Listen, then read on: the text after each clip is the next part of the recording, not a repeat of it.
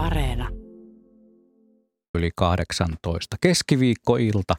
Kanava on Radio Suomi ja sehän tarkoittaa yhtä ja ainutta asiaa, eli luontoasiaa.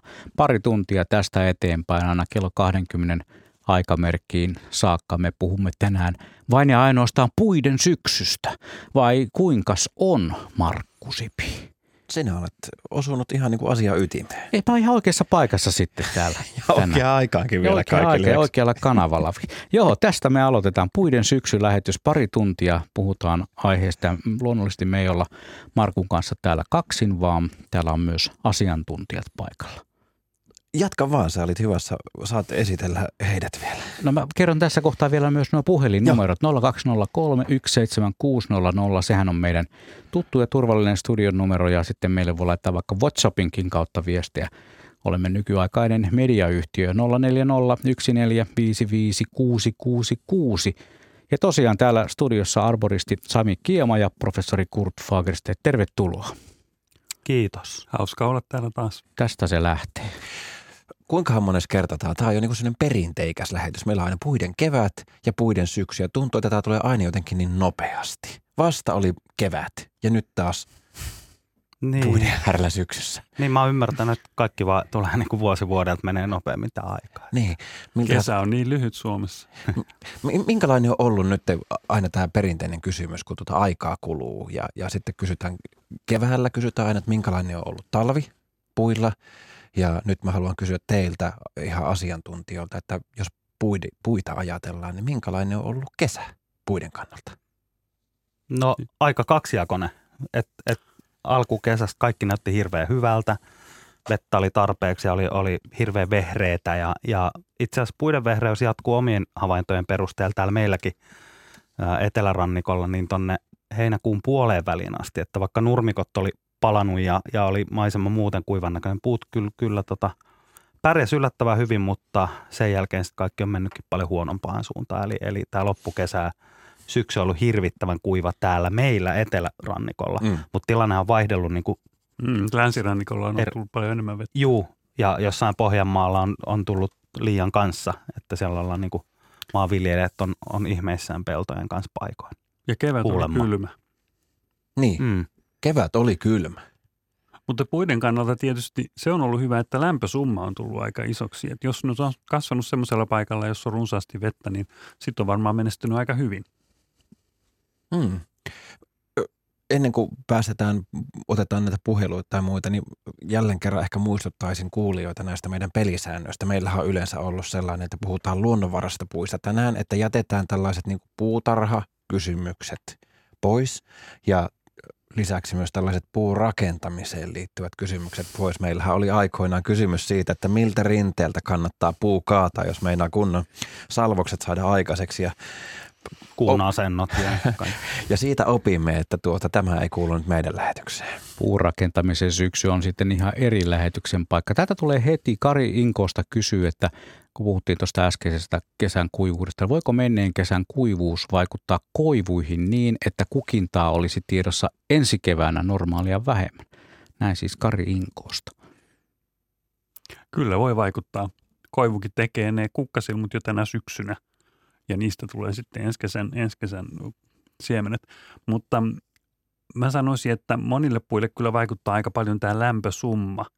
Jos on ollut, ollut hy- hyvä lämmin aurinkoinen kesä, niin silloin on pystytty tekemään paljon fotosynteesituotteita ja sen mukaan paljon kukkiakin.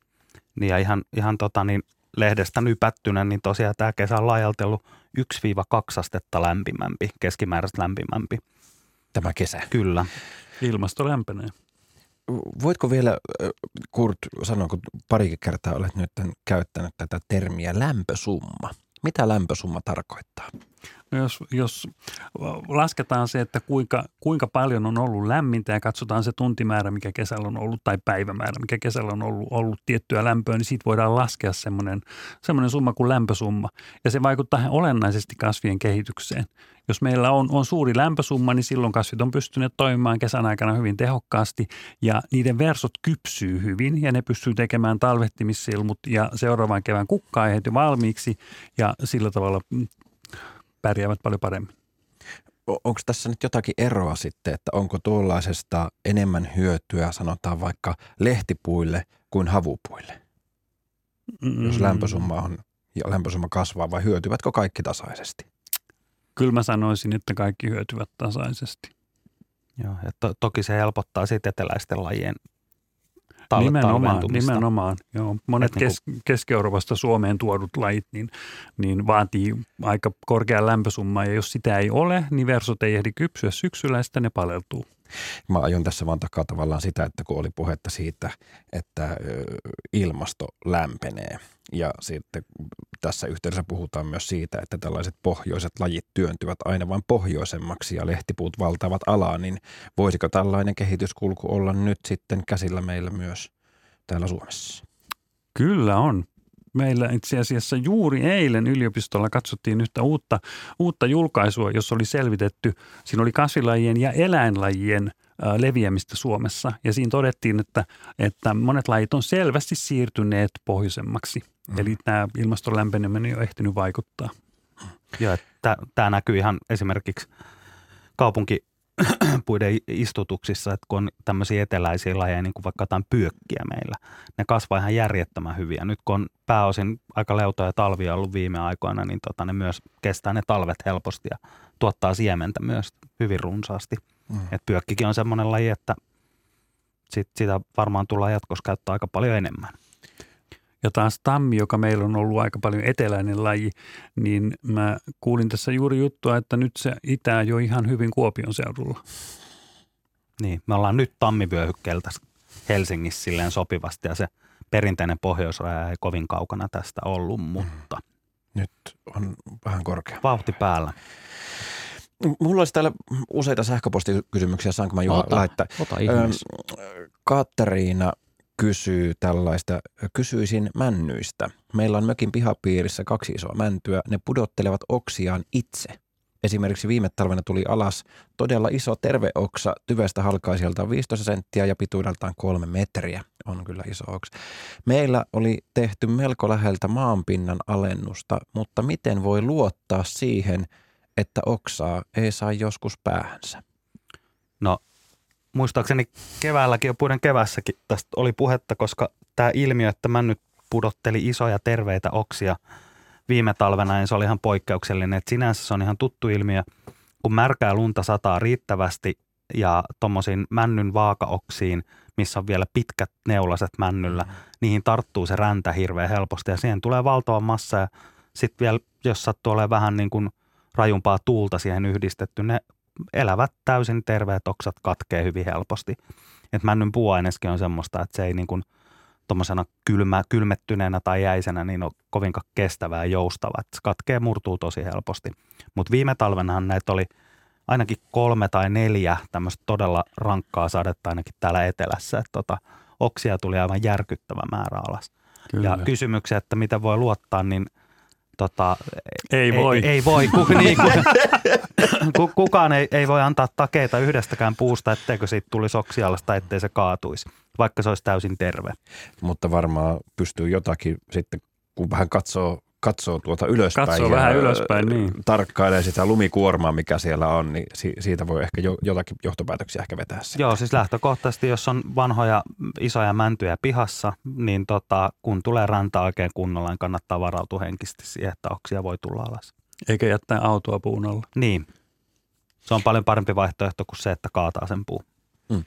Täällä on muuten muutamia kysymyksiä tullut mäntyihin liittyen nimenomaan keltaisista neulasista – pääkaupunkiseudulla läheisellä kalliolla ja sen rinteillä kasvaa mäntyjä, joilla on paljon keltaisia neulasia, joita puut ovat jo pudotelleet aika paljon. Johtuuko tämä ehkä kuivuudesta vai onko joku muu syy tässä no, takana? To- todennäköisin syy on nimenomaan tämä kuivuus, mikä nyt on ollut ja se korostuu tietysti kuivilla – rinnepaikoilla ja kallio, kallioisilla paikoilla, kallioilla. Että tota, mäntyhän kyllä kestää kuivuutta aika hyvin ja eihän niitä kasvaisi tuolla kalliolla yhtään, jos ne kestäisi niitä kuivia olosuhteita, mutta tota, aina sitten jollain tulee ongelmia jossain vaiheessa. Mäntyhän ei yleensä pidä neulasiaan kauhean kauan, että kuusi, kuusen neulaset kestää paljon pidempään. Että männyllä on kolme, neljä vuotta vanhoja neulaskertoja siinä puussa ja sitä vanhemmat sitten putoo pois – Et sen takia mäntyjen allahan on usein paksu kerrosneulasia. Mm. Mutta tietysti tämmöisenä kuivana kesänä niin se ottaa pudota sitten huomattavasti enemmän, että vähän nuoremmatkin kuin nelivuotiaat. Joo, oma, omankin taloyhtiön pihassa on paljon tuommoisia keski-ikäisiä, eli noin satavuotiaita mäntyjä, niin, tota, niin meillä on ollut semmoinen ruskea neulasmatto siellä, että paljon on tullut. Mikä siitä männystä nyt tekee sellaisen? Miksi mänty? Mikä, mikä kikka, mikä taito sillä on, että se juuri mänty sietää sitä kuivuutta niin hyvin? No havupuut yleensäkin on hyvin kuivuuden kestäviä.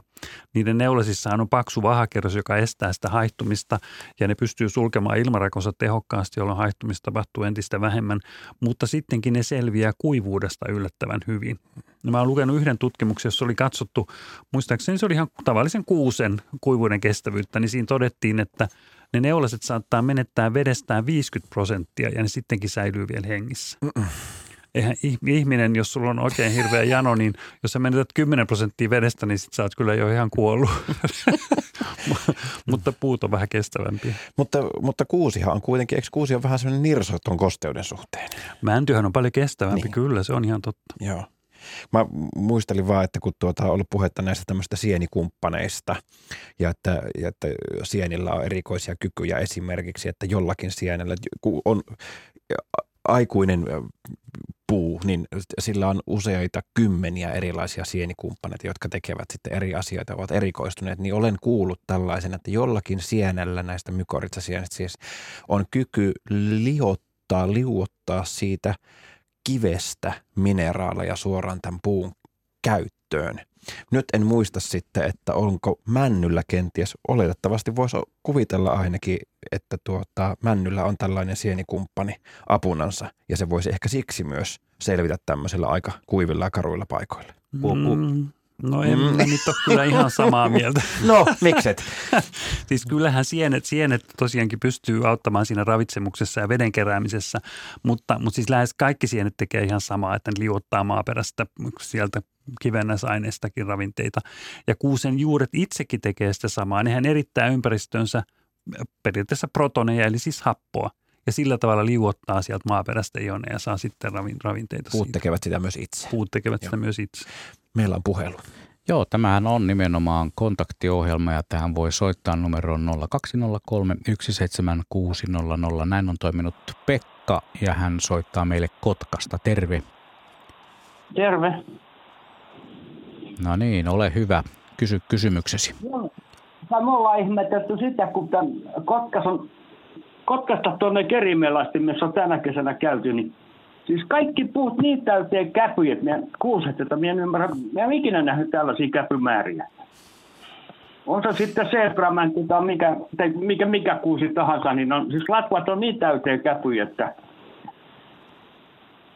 että mistä se johtuu, että tänä kesänä on ollut käpyjä noin paljon. No niin, siinäpä kysymys. Mm. Tämä oli hyvä kysymys ja tämä on hyviä vastauksiakin. No niin, mä kuuntelen mielelläni. Kun havupuut, niin kuin monet muutkin puut, tekee ne kukkasilmut jo edellisenä syksynä. Joten tämän kesän kukintaa ja käpyjen kehittymiseen vaikuttaa se edellinen kesä – ja nythän meillä on ollut, niin kuin tässä oli jo puhetta, ilmastonmuutoskin on vaikuttanut siihen, että kesät on olleet kasvien kannalta parempia, tosi nyt tänä kesänä vähän kuivia. Niin ne on pystyneet tekemään niin paljon fotosynteesituotteita ja rakentamaan uusia kukka että sitten tänä kesänä on ollut paljon, paljon käpyjä. Nythän puiden kohdalla tämä usein vaihtelee vuosittain aika hurjasti. Jos ne tekee valtavan määrän hedelmiä, niin sitten saattaa olla, että seuraavana kesänä ne ei jaksakaan enää tehdä uusia kukkasilmuja, joten sitten sit tulee tämmöistä syklittäistä, että on, on joka toinen vuosi tai joka kolmas vuosi hyvä, hyvä siemenvuosi. Paikoin männyissäkin ollut älyttömän hyvin käpyjä. Mm. No, Mut, tuossa ainakin tuossa naapuri, iso sebramänty, niin sekin teki ihan yhtä paljon käpyjä, kun sitten katselee ympäri mettää, kun kävelee noin kuuset, niin on ihan täyteen käpyjä. Joo, sembravännys on tänä vuonna ollut mun mielestä ihan harvinaisen paljon käpyjä. Joo, tuossa naapurin piha, mutta nyt mä pähkinänakkeli vielä näkynyt, että ne yleensä tulee samaan aikaan syksyllä aina, mutta sitten ei ole vielä näkynyt. Ai siellä on oikein pähkinänakkelikin liikkeellä. Itse, anteeksi, no, jos saa... Jos saa... ei ole vielä näkynyt. Jos saa... niitä oli ihan paljon. Noin. Jos saa vähän ko- korjata, niin pähkinähakista on kyse ja tota, niin, ei, ei, ole, ei ole mitään älyttömiä määriä ollut, mutta tota, kyllä niitä hakkeja nyt on jonkun verrankin liikkunut. Et itse tässä Helsingissä, kun lintuja kattelee, niin kyllä tuossa olin yksi päiväkin tota, vähän stajailemassa, eli muuttoa seuraamassa, niin kyllä me 15 hakki yhteensä siinä näin, mutta tässä on kyllä semmoinen pieni mahdollisuus, ne on ihan paikallisia mm. pähkinähakkeja, että niitähän pesii tässä PK-seudullakin, niin tota, molemmin, molemmin puolin Helsinkiä, Sipon puolella ja siis sillä, mäkin kyselin, sillä mäkin kyselin, kun mä olen käsittänyt näin, että pähkinän nakkeli on kuitenkin Suomessa kohtuullisen harvinainen vieras. No nyt kun lintuihin päästiin. Ei, niin tota, ei mene liian syvälle nyt siihen. No mä, mä vielä korjaan. Tämä studio täynnä lintumiehiä, tämä menee ihan. Markku, mä, mä korjaan vielä sen verran, että tota, pähkinänakkeli on runsastunut aika vauhdilla ja sit niitä pesii vähintään siis mä heitän nyt, että varmaan, varmaan siis useita, useita kymmeniä pareja, ehkä paristaa pari tai enemmänkin mm. nykyään. Etenkin Ahvenanmaalla on, on hyvä pesivä mm. kanta ja sitten taas tota, mm. tuolla itärajalla kanssa, mutta myös Helsingissä ja pääkaupunkiseudulla pesii okay. vuosittain. Selvä. No niin, tämäkin tuli selväksi. Kiitimmekö jo Pekkaa vai onko Pekka poistunut vielä? Pekka taisi jo liueta linjalta. Kiitoksia vaan hyvästä kysymysavauksesta ja näitä lisää näitä kysymyksiä hän voi meille tosiaan soittaa 020317600 ja muistutan edelleen tuosta WhatsApp-numerosta, joka on aiheeseen liittyen varsin mainio lopultaan, nimittäin 04014555 ja sitten tulee se jännitys 666. Kolme kuu, kuusi puuta on tässä meidän numerossa. Ei ollut valittu tätä ohjelmaa varten tuota numeroa. Ja on vielä yksi kanava, jonka kautta voi meihin ottaa yhteyttä, nimittäin Yle Luonnon Instagram on myös hyvin tällainen. Jei, kaikki mahdolliset on meillä käytössä. Kyllä riittää. Kyllä riittää. Ja tuota, haluaisin vielä palata tuohon äskeiseen kysymykseen. Eli siis lyhyesti vastaus on se, että viime kesä oli kuusille niin suotuisa kun puhuttiin tästä, että käpy, käpyjä tuli niin paljon. Niin, tuota, niin kyllä, jos joo. ei nyt viime kesä tarkoita tätä kesää. En vaan tarkoita vaan tois, toissa mm, kesää, kyllä, kesä. juuri mm, näin. Juuri. Aivan. Joo.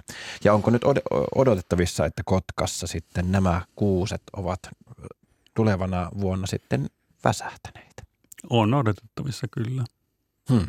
Varsinkin kun nyt on ollut näin kuivaa, että ehkä ne ei pysty tekemään niitä kukkasilmuja. No sittenpä täällä on, kun näitä kysymyksiä nyt tänne tulvii, niin äh, haluaisin Lukas tällaisen Anu Jämseen on lähettänyt meille. Tässä on kuvakin mukana. Hei, pihallamme Pihtiputaalla kaatui iso koivu, joka alkoi kasvattaa uusia norkkoja, vai mitä nuo vihreät kuvassa ovatkaan. Mitä järkeä tässä on puun kannalta? Kysyvät Anu ja Matti. Tässä on tämä kuva otettu, jossa on siis koivun oksa, jossa on kuihtuneita ruskeita lehtiä. Käännän tämän näytön vielä teille ja sitten on nämä vihreät norkot. Miksi puu toimii näin? Miksi se kasvattaa noita uusia norkkoja? Vastaanko minä? Joo. Sä... Täällä mietiskellään, että kumpi ottaa. niin. niin. No, kun, kun se iso puu kaatuu, niin sehän ei suinkaan merkitse sitä, että se kuolee heti kaikki. Sehän, sehän säilyy pitkään elävänä. Siellä on paljon vettä vielä siellä rungossa. Se, sen, sen avulla pysyy hengissä. Ja niinpä noikaan oksat ei ole kuolleet, vaan ne on jatkaneet elämäänsä. Ei ne vielä tajua, että juuria ei olekaan tällä puulla. Ja sillä tavalla sitten tuottavat uusia rakenteita. Joo, ja sitten jos puhutaan vaikka pajuista, niin tota, sehän lähtee ihan uusiin sfääreihin, että ne, ne rupeaa puskea sitä hätäversoa sieltä rungosta, niin hyvin tuuheitakin, ja ne saattaa monta vuotta pysyä hengissä, kun siellä on edes vaikka ihan pieni juuriyhteys jossain, mm. että, että pikkusen saa Aivan. vettä. Että ei ne hevillä niin kuin luovuta. Että jos se ei ole täysin irti poikki, että mm. siellä on joku yhteys. Joo, niin... ja ihan pöl, pöl, no. pölleistäkin kasvaa, kyllä, pelkistä kyllä. massamakaavista pölleistä, niin versoja. No mm. se on aika tyhjentävää. Otetaan puhelu. Näin me toimitaan. Juha on meidän seuraava soittajamme. Hän soittaa niinkin kaukaa kuin Helsingistä. Terve Kaima. Joo, terve, terve. Hyvää iltaa. Ilta. No, mun on semmoinen kysymys, kun mä kuuntelin tuossa teidän buffia aamuna ja siis siinä on, verrataan siihen, että toinen on riskinottaja ja toinen on valmistelija, niin siihenkin mä kysyn, kysynkin, niin kun mä oon ihastunut tota kanssa tota mihin on oistoa tuolla ulkona, niin mä aina ihmeten, että mihin se mi, e, synteesiaine, eli nettivihreä menee, että meneekö syvänä juurakkoihin vai mihin se aina eri puunajana menee. Että tämä aina kiehtonut mua ja sitten se aina keväällä se nousee sieltä jostain ja sitten, tai sitten on hyöteiset mikä tuottaa niin, että mihin se menee, menee aina tällaisiin se puitten tämä elinvoima? Tämä on erinomaisen hyvä kysymys. Hyvä kysymys. Keskeinen kysymys. Kurt ainakin nyökyttelee vahvasti tässä. Joo, hyvä kysymys. Tätä on kysytty multa aikaisemminkin. Joku ihmetteli, että, että aina sanotaan, että puut ottaa sen lehtivihreän eli, eli klorofyllin sieltä talteen runkoonsa. Mutta kun hän oli sitten tehnyt koivupölle ja ihmetteli, että ei siellä rungossa mitään vihreätä ole enää jäljellä, niin ei, ei se tietystikään ota sitä kokonaisena yhdisteenä. Klorofyllihän on iso molekyyli. Ei, ne solut ei pysty sitä siirtämään sieltä mihinkään, vaan ne hajottaa sen pieniksi yhdisteiksi ja sitten ne siirtää sen sinne runkoon ja juuriin ja varastoi sen siellä ja sitten taas keväällä ottaa sen talteen. Tämä klorofylli on siinä mielessä tärkeä yhdiste kasveille, että totta kai se toimii fotosynteesissä, mutta siinä yhdisteessä on myös typpeä. Ja nythän me kaikki tiedetään, että suomalaisessa maaperässä yleensäkin typpiravinteita on vähän. Joten ne lehdet ei voi, kasvi ei voi pudottaa niitä lehtiä vihreänä, koska silloin ne menettäisi kaiken sen typen. Niiden täytyy ottaa se talteen se klorofylli sieltä ja sitten taas käyttää se seuraavana vuonna uudestaan. Paitsi leppä. Paitsi leppä, ihan poikkeuksellista. Lepän typpiravitsemus ei ole riippuvainen suoraan maaperän ravinteista, vaan niillä on juurinystyröitä, jossa ne toimii yhteistyössä bakteerien kanssa ja sitoo ilmakehän typpikaasua. Mehän tiedetään, että tässä typpikaasussa, mitä mekin hengitetään tässä koko ajan, niin on 78 prosenttia typpeä. Mutta se on niin inertti, että kasvit ei pysty sitä normaalisti käyttämään Mikä hyväkseen. on inertti? Ää, ei reaktiokykyinen. Mä haluan sen verran maallistaa tätä nyt hieman, että kun puhutaan typestä, niin minä olen joskus, sä voit heti Kurt tyrmätä, mutta mä olen, mä olen tuota, niin joskus käyttänyt tämmöistä vertausta, että ihan samalla tavalla kuin ihmisillä on krooninen pula rahasta, niin puilla on krooninen pula typestä. No aivan. Ja, ja tuota niin... Mutta ter- meidän ympärillistä rahaa ei vaan ole niin hirveästi kuin Se ei välttämättä ole kyvystä tai kompetenssista kiinni. Tämä ei ollut nyt ihan hyvä mutta, vertailu. Mutta tuota, niin, esimerkiksi tervaleppä on siinä mielessä poikkeuksellinen, että sillä on ikään kuin oma rahatehdas, oma pankki siellä juurissa. Ja nämä juuri nämä, sanon nyt, että nämä juurinystyt, olen mm. itsekin ne kaivannut esiin. Ne on kauniit juurinystyrät. Ne on semmoinen kauniin oranssi, semmoinen ihmeellinen rypäs, joka siellä kun mm. sen kaivaa esiin, niin se on se, joka valmistaa typpeä, jolloin niin kuin tervalepän ei tarvitsekaan niin paljon säästellä ja siksi muun muassa tervaleppä voi pudottaa lehtensä vihreän. Aivan. Se saa tuhlailla ihan rauhasta eikä tarvitse olla säästeliäs laisinkaan. Joo. Ja onko vielä näin, että tervaleppä ettei nyt tule väärää kuvaa, että se olisi jotenkin sellainen sikarikas tuhlailija, niin se myös jakaa tätä varallisuuttaan lähiympäristöön. Kyllä, kun se pudottaa ne lehtensä vihreänä, niin maaperä tietysti paranee ja sitten kaikki muukin siinä ympäristössä menestyy mm. paremmin. Kavereille kanssa. Mutta ehkä, ehkä tässä ei kuitenkaan voi sanoa sitä, että, että se leppä tuhlailee ää, ja saa sitä noin vaan ilmaiseksi. Kyllä sekin käyttää aika tavalla varaa siihen, että se saa sen typen yleensä sidottua. Me tiedetään, että se kemiallinen reaktio, mikä siellä juurinystyröissä mm. tapahtuu, niin vaatii hurjasti energiaa. Ja mistä se energia nyt Se sitten? energia tulee lehtien yhteyttämisestä. Tai... Kun, mitenkä mä nyt selittäisin tai jotenkin tuota, ytimekkäästi? Mä ajattelen tätä yhteyttämistä ja, ja sitten kun mä tykkään näistä ihmisvertauksista, niin ö, ihminen, kun puhutaan, että mitenkä puu vaikka valmistautuu, miten se selviää talvesta, niin puhutaan siitä, että puun aineenvaihdunta hidastuu mm-hmm. merkittävästi. Niin jos me ajatellaan ihmistä, jonka aineenvaihdunta nyt hidastuu, niin ö, silloinhan ruoansulatus lakkaa ja mit, minkä, mitä on ihmisen aineenvaihdunta noin ylipäätään, niin ihminen vaikka hengittää sisään happea ja ulos hiilidioksidia. Ja puu taas tekee päinvastoin. Puu hengittää sisään hiilidioksidia ja hengittää ulos happea. Tässä on meillä. Mutta sitten kun ihminen syö ja ihmisen tämä keho ottaa kaikki ravinteet siitä käyttöön ja sitten ihminen ulostaa sen turhan ulos. Tekeekö puu samoin? Ulostaako puu jotain? Ei, kasvit, kasvit on erittäin käytännöllisiä ja hyvin käyttää kaiken, mitä he tarvitsevat. Ainut, ainut, mitä he sitten päästää ulos, niin on, on lehdet, mitä he pudottaa – ja niissäkin on fotosynteesituotteita käytetty hyväksi, mutta kun ne aineet, mitä lehdissä on enää jäljellä, on periaatteessa vain hiiltä ja vetyä. Että siellä ei ole mitään, mitään semmoisia elintärkeitä mineraaleja, mitä, mitkä olisi harvinaisia.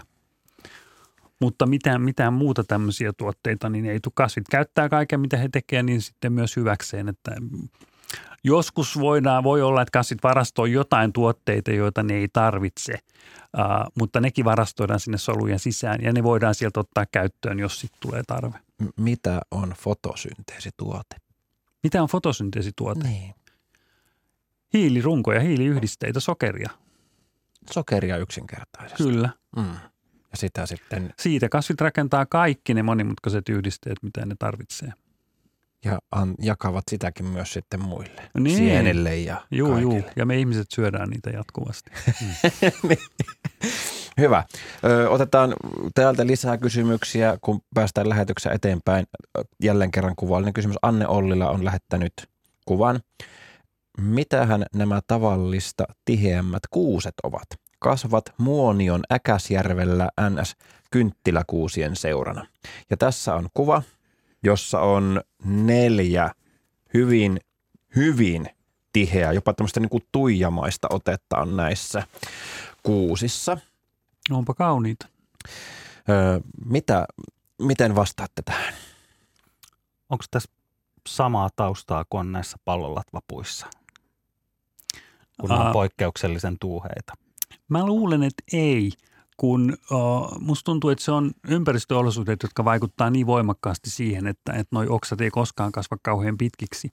Ja kun tämä on siellä pohjoisessa, niin siellä on paljon tykkylunta, niin noi kuusen oksat ei koskaan kasva kauhean pitkiksi, niin aina, aina jossain vaiheessa katkeaa. Ja sitten ne haarottuu ja siitä tulee sitten hyvin toi tiheä habitus. Joo. Kun mä, mä ajattelin, tämä tykköhomma on mulla tuttu tietysti kynttiläkuusta, kun tässä erikseen mainittiin, että tavallisten kynttiläkuusten joukossa, niin onko nämä jotenkin poikkeuksellisen tuuheita? Niin, Siis mä joo. jäin sitä miettimään, että Ja nyt, Mil- ollaan, mil- ja nyt ollaan Äkäslompolossa kuitenkin, me ollaan pohjoisessa. Mutta niitä on kolme noin vierekkäin. tuolla taustalla kyllä näkyy vähän ehkä harvempia tuommoisia. Tota. Joo. Et- Jos olisi vain ihan yksittäinen puu, niin silloin, silloin se voisi olla, että siinä on jossain ihan nuorena tapahtunut joku kasvuhäiriö. Mutta kun niitä on kolme vierekkäin, niin ei niissä kaikissa voinut tapahtua sama Mm. Täällä pohditaan Tämä on hauska, näytön äärellä mielenkiintoisella ilmeillä varustettuna. Niin on noin kieltämättä siis kynttiläkuuseksi, on noin Tosi tuuheita. tuuheita. Niin. niin. Mm. toistaiseksi ratkaisematon on, on tämä, että eri, erilaisia arvioita on, mutta että Mm. vähän, vähän huomaan, että tämmöistä pientä askarrusta on tässä nyt. Niin. Tai sitten siinä on joku, joku tota, noin emokuusi ollut, jolla on ollut, ollut taipumusta tuommoiseen muotoon ja ne on kasvanut kaikki sen siemenistä, niin että niillä on Mm. tullut sitten siinä samaa ominaisuutta. niin. No niin. Otetaan Sovitaan näin. Sovitaan näin. Ja palataan Tietävät aiheeseen, palataan aiheeseen, jos tota tulee jotakin vielä lisävalaistusta tähän näin. Meillä on nimittäin äh, Rovaniemeltä nyt tällä hetkellä soittaja mukana lähetyksessä. Hän on Maukka. Terve Maukka. No terve. Joo, minä tota, olen ihmetellyt tässä tontilla tuommoisia pieniä männyn taimia. Niitä on miljardi täällä ja minusta ne ei kasva vuosittain yhtään, mutta niissä on alle metrisenä jo käpyjä. Tai käpy, yleensä yksi vaan, mutta kaksi parhaimmissaan. Mikähän niiden ikä mahtaisi olla? Mä vi, niiden vuosirenkaat on niin pieniä, että ei tämmöinen näe muuta kuin suurennuslasilla, jos silläkään. Mutta tota, onko ne niin kauan ollut tuossa kasvamatta sen kummallisemmin, että ne vaan kuvittelee olevansa aikuisia ja rupeaa jatkaa sukua, vaikka ei luulisi, että tuo noin yksi tai kaksi käpyä mitään synnyttää. Ni, niin, siis puillahan koko on hirveän huono, huono niin kuin aikuisuuden mitta, että, että jos katsotaan tota, niin oikeasti pohjoisen, pohjoisen mäntyä tai ulkosaariston mäntyä, niin ne voi olla metrin korkuisia, ne voi olla 300 vuotta vanhoja helposti. Ja Aivan. tota, niin ihan, ihan aikuisia ehdottomasti, mutta toi, niin kun, niiden täytyy olla tietysti aika vanhoja, jos, jos ne ei tuntuu, että ne ei kasva ollenkaan. Että tota, tuommoiset metriset taimethan voi olla vaan niin kuin muutaman vuoden ikäisiä helposti täällä etelässä ja pohjoisemmassa kovin vanhoja. Jos Et, Mm. et jos ne, ne on vanhoja, se on ihan selvä ja varmasti niin kuin ihan sukukypsiä. Män, mänty vaatii kuitenkin varmaan aika monta vuotta ennen kuin se normaalisti rupeaa tekemään käpyjä, siis ihan hyvissäkään olosuhteissa. Et mä luulen, että kymmenvuotiaatkaan mä nyt ei normaalisti vielä tee käpyjä, että kyllä ne saa varmaan olla parikymmentä vuotta vanhoja ennen kuin ne rupeaa tekemään Niinkö? käpyjä. Parikymmentä vuotta. Joo, kyllä mä luulisin. No Maukka. Niin, eli nämä on niin kuin, nämä on niin kuin aikuisia nuoria miehiä jotka, tai naisia. Tai aikuisia jotka täällä on. kääpiöitä. Mä olen, Niin. ihmet, mä olen, ihmet, Lyhyt olen todella ihmetellyt sitä, että kun ei näihin tule mun mielestäni edes vuosikasvaimia kunnolla, jos ollenkaan. Mutta käpy niissä vaan on. Ootko, oletko Maukka koskaan tuota leikannut yhtä sellaista vaikka ja, ja tuota katsonut suurennuslasilla, että mikähän se vuosirenkaiden määrä siellä voisi olla? En mä ole, koska mä olen yhden niin kuin maistiaisen saanut tuosta meidän rannasta, semmoinen ranteenpaksunen mänty, kun harvennettiin pusikkoa. Ja kaveri, joka siinä oli apuna, niin tunsi asiat ja sanoi, että katoppa, kun värjäät mustikalla tämän kannon, niin näet, että lasket tuosta paljon, kun siinä hän laski 80 ja sanoi, että hän lopetti.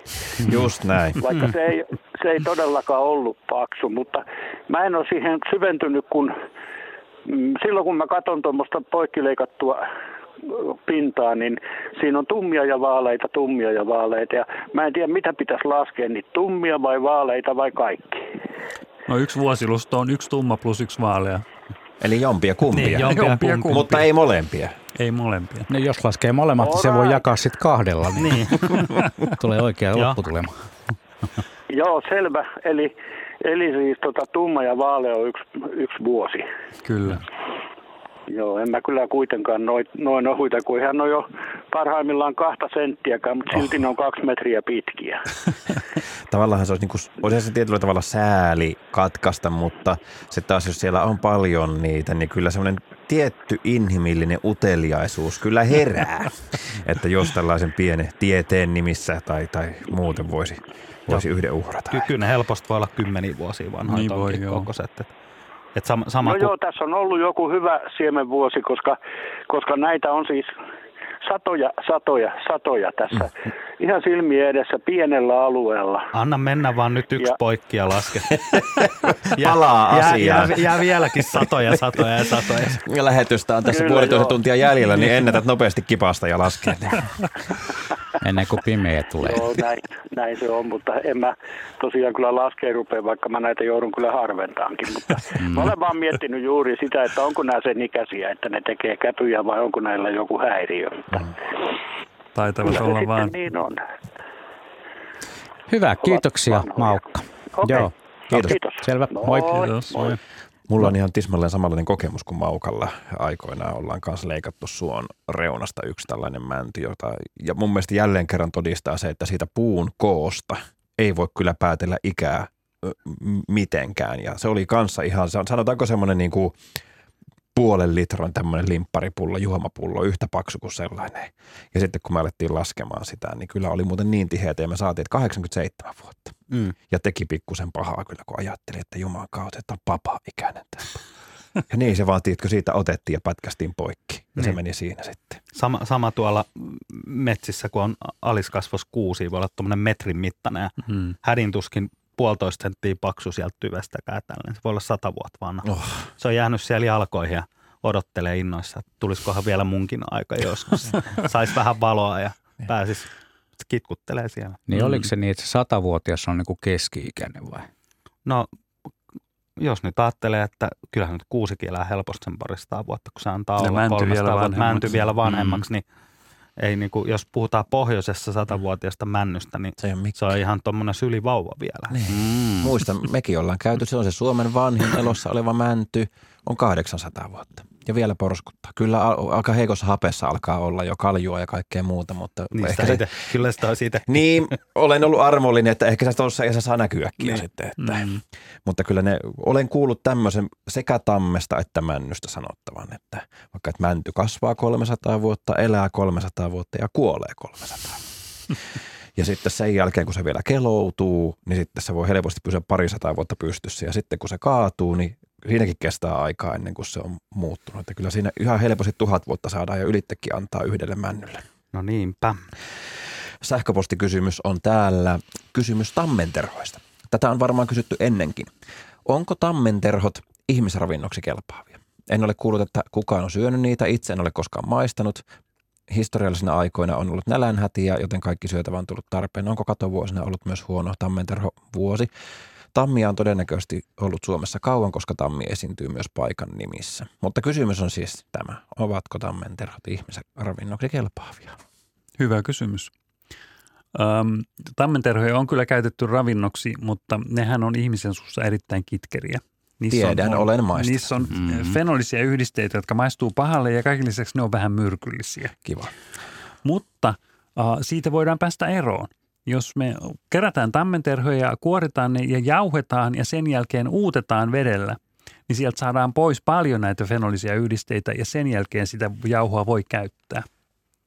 Mä en, ole, mä en ole koskaan itse maistanut mitään siitä leivottua, mutta kuulemma siinä on ihan tietty oma makunsa, mutta, mutta siinä vaiheessa ei sitä ole enää myrkyllistä.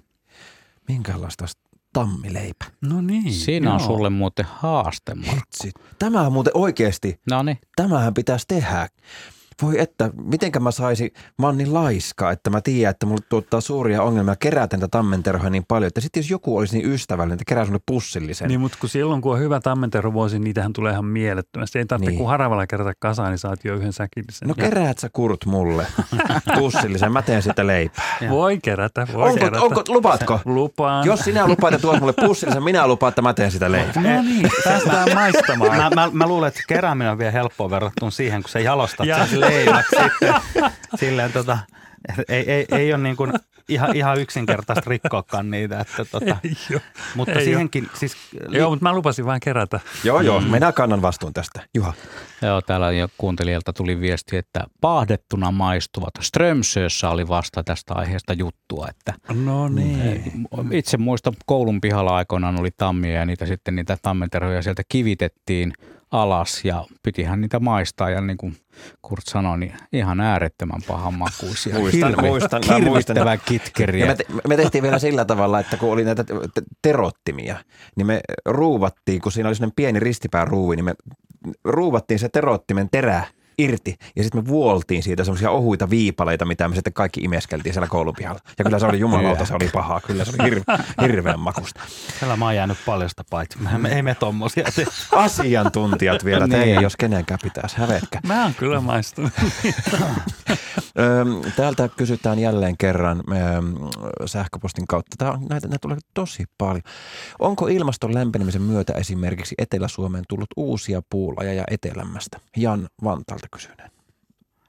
No itse, siis itse, tullut luontaisesti. Niin, itsekseen varmaan aika vähän, niin, vähän kuljeskellut, mutta... Leviää vähän hitaasti. Niin, mutta siis näistä istutetuista puista lähtee kyllä leviämään itsekseen tonne. Esimerkiksi vuorivaahtera leviää niin kun itse olen täällä Helsingin seudulla, kun asun ja eniten liikun ulkona, niin kiinnittänyt useita vuosia huomioon siihen, että, että vuorivahteran taimia, siis mikä on eurooppalainen puulaji, mutta ei meillä esiinny luontaisesti, niin istutetuista itää siementaimia aivan pirusti. Hmm. Sehän ja, on Keski-Euroopassakin se, että se leviää joka paikkaan joo, ihan hurjasti. Ja jo Ruotsissa, Norjassa alkaa olla paikoin ongelma, että se syrjäyttää sit sitä alkuperäistä puulajistoa sieltä ja toki sitten kun sitä häviää, niin kaikki niistä riippuvaiset lajit häviää, kun tulee tämmöinen vieras ja vallottaa. Että näitä tämmöisiä niin kuin, no kurtturuus on kaikille taku varmasti tuttu, niin, mm. niin tällaisia helposti leviäviä kasvi, vieraskasvilajeja, niin, niin mä uskon, että me tullaan kokea ikäviä yllätyksiä vielä monen kohdalla. Mm. Että kun olosuhteet muuttuu sopivammaksi, eteläisemmäksi meilläkin, mm. niin me rupeaa hyppiä tuonne luontoon sitten kaikenlaista meidän täytyy niitä korjalla sieltä pois. Havupuista pihdat on semmoisia, mitkä tekee siementämiä aika hyvin. Että ne, ne varmasti kyllä kans leviää. Joo, pa- paikotellen ne on meillä jo ongelma. Mm. Että esimerkiksi Treskendan kartanopuisto Espoossa, mm. niin siellä on raivattu pihtoja paljon pois, koska ne lähti vallottaa sitä hienoa lehtometsää ja luonnonsuojelualuetta. Ja tota, niin, silleen, että näyttää, niin, että onpa täällä nätti kuusen taimikko, katsoo kaukaa ja silleen nopeasti, tai no ei, ei me, kyllä me ammattilaiset erotetaan vaikka pimeässä, mutta, tota, mutta silleen äkkiä kun katsoisi, mutta sitten huomaakin, että hei, näähän on ihan vieras lajia. Vieras laji, niin. Ja ne sietää myös hirveän hyvin varjoa, että sen takia niin siellä aluskasvinakin pääseekin sitten leviämään aika hyvin. Jep, jep. Mehän jatketaan Porin suuntaan puhelimetsen, puhelimen voimalla. Siellä on meidän odottamassa Marja-Leena. Terve. No terve. Moi. Moi. Mm, minkälaista puuasiaa sulla?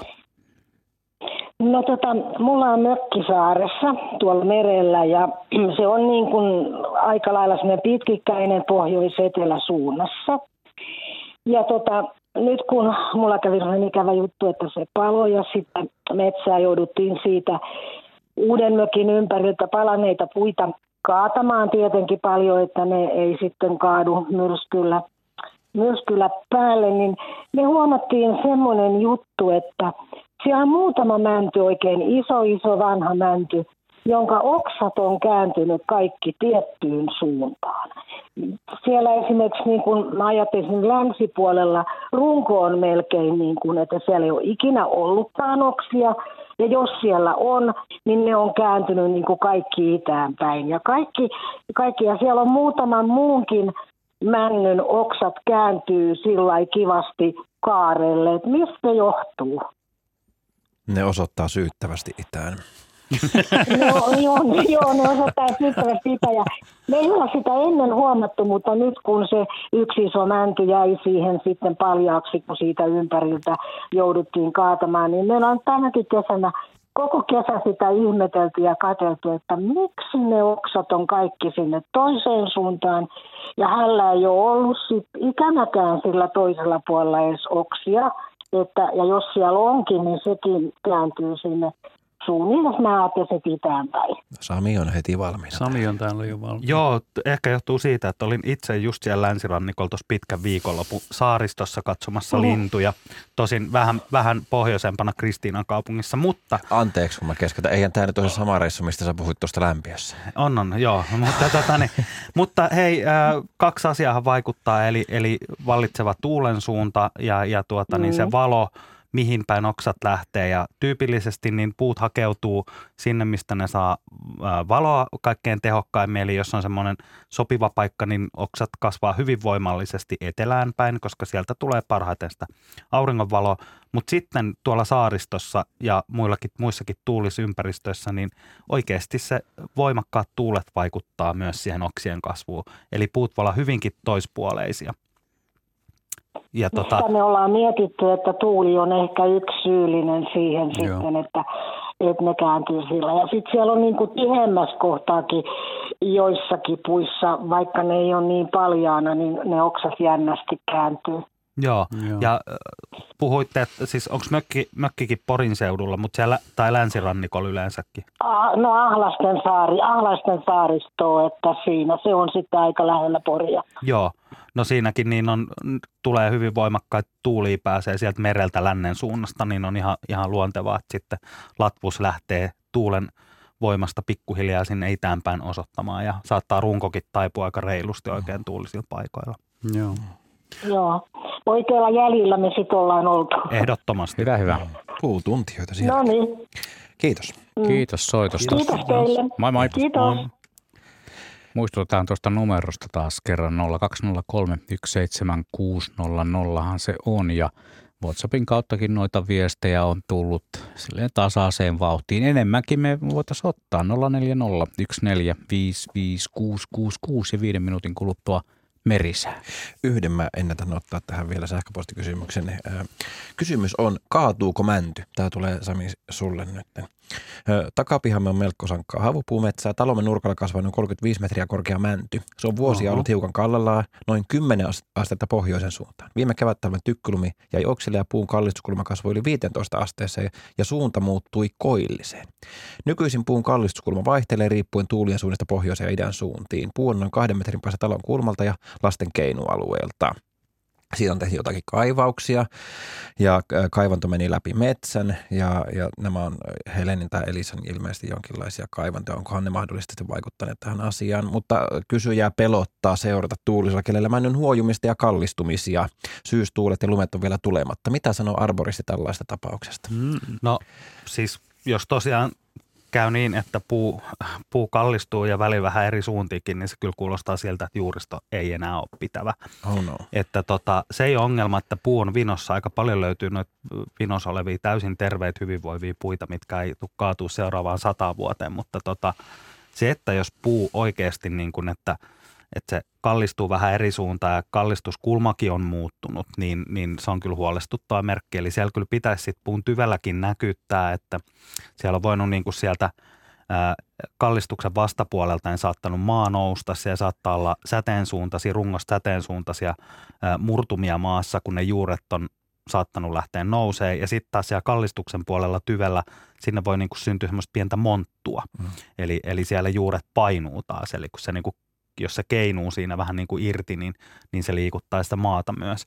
Ö, ennen kuin lähtisin kaataan, niin mä kuitenkin ehkä kysyisin paikan päälle ö, arboristia tekemään arvion siitä puun kunnosta, koska sitten tietysti kun se on kerran kaadettu, niin takaisin sitä ei saa.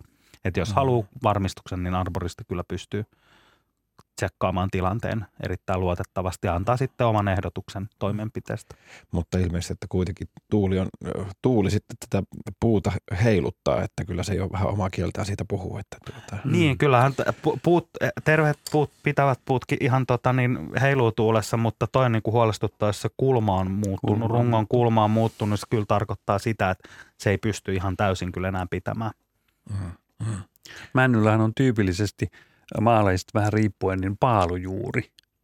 Ja sen takia männyt aika harvoin kaatuu, kaatuu tuulessa, jos ne on semmoisella paikalla, että se paalujuuri pystyy kasvamaan syvälle. Jos ne on kalliolla, niin silloin tietysti saattaa olla, että tuulinen kaataakin. Pitääkö paikkansa, että, että kun olen kuullut tällaisen huhun, että männyllä on aina paalujuuri, mutta se ei suinkaan ole aina. Pitääkö paikkansa tämän? Ei, se riippuu hyvin paljon maalajista.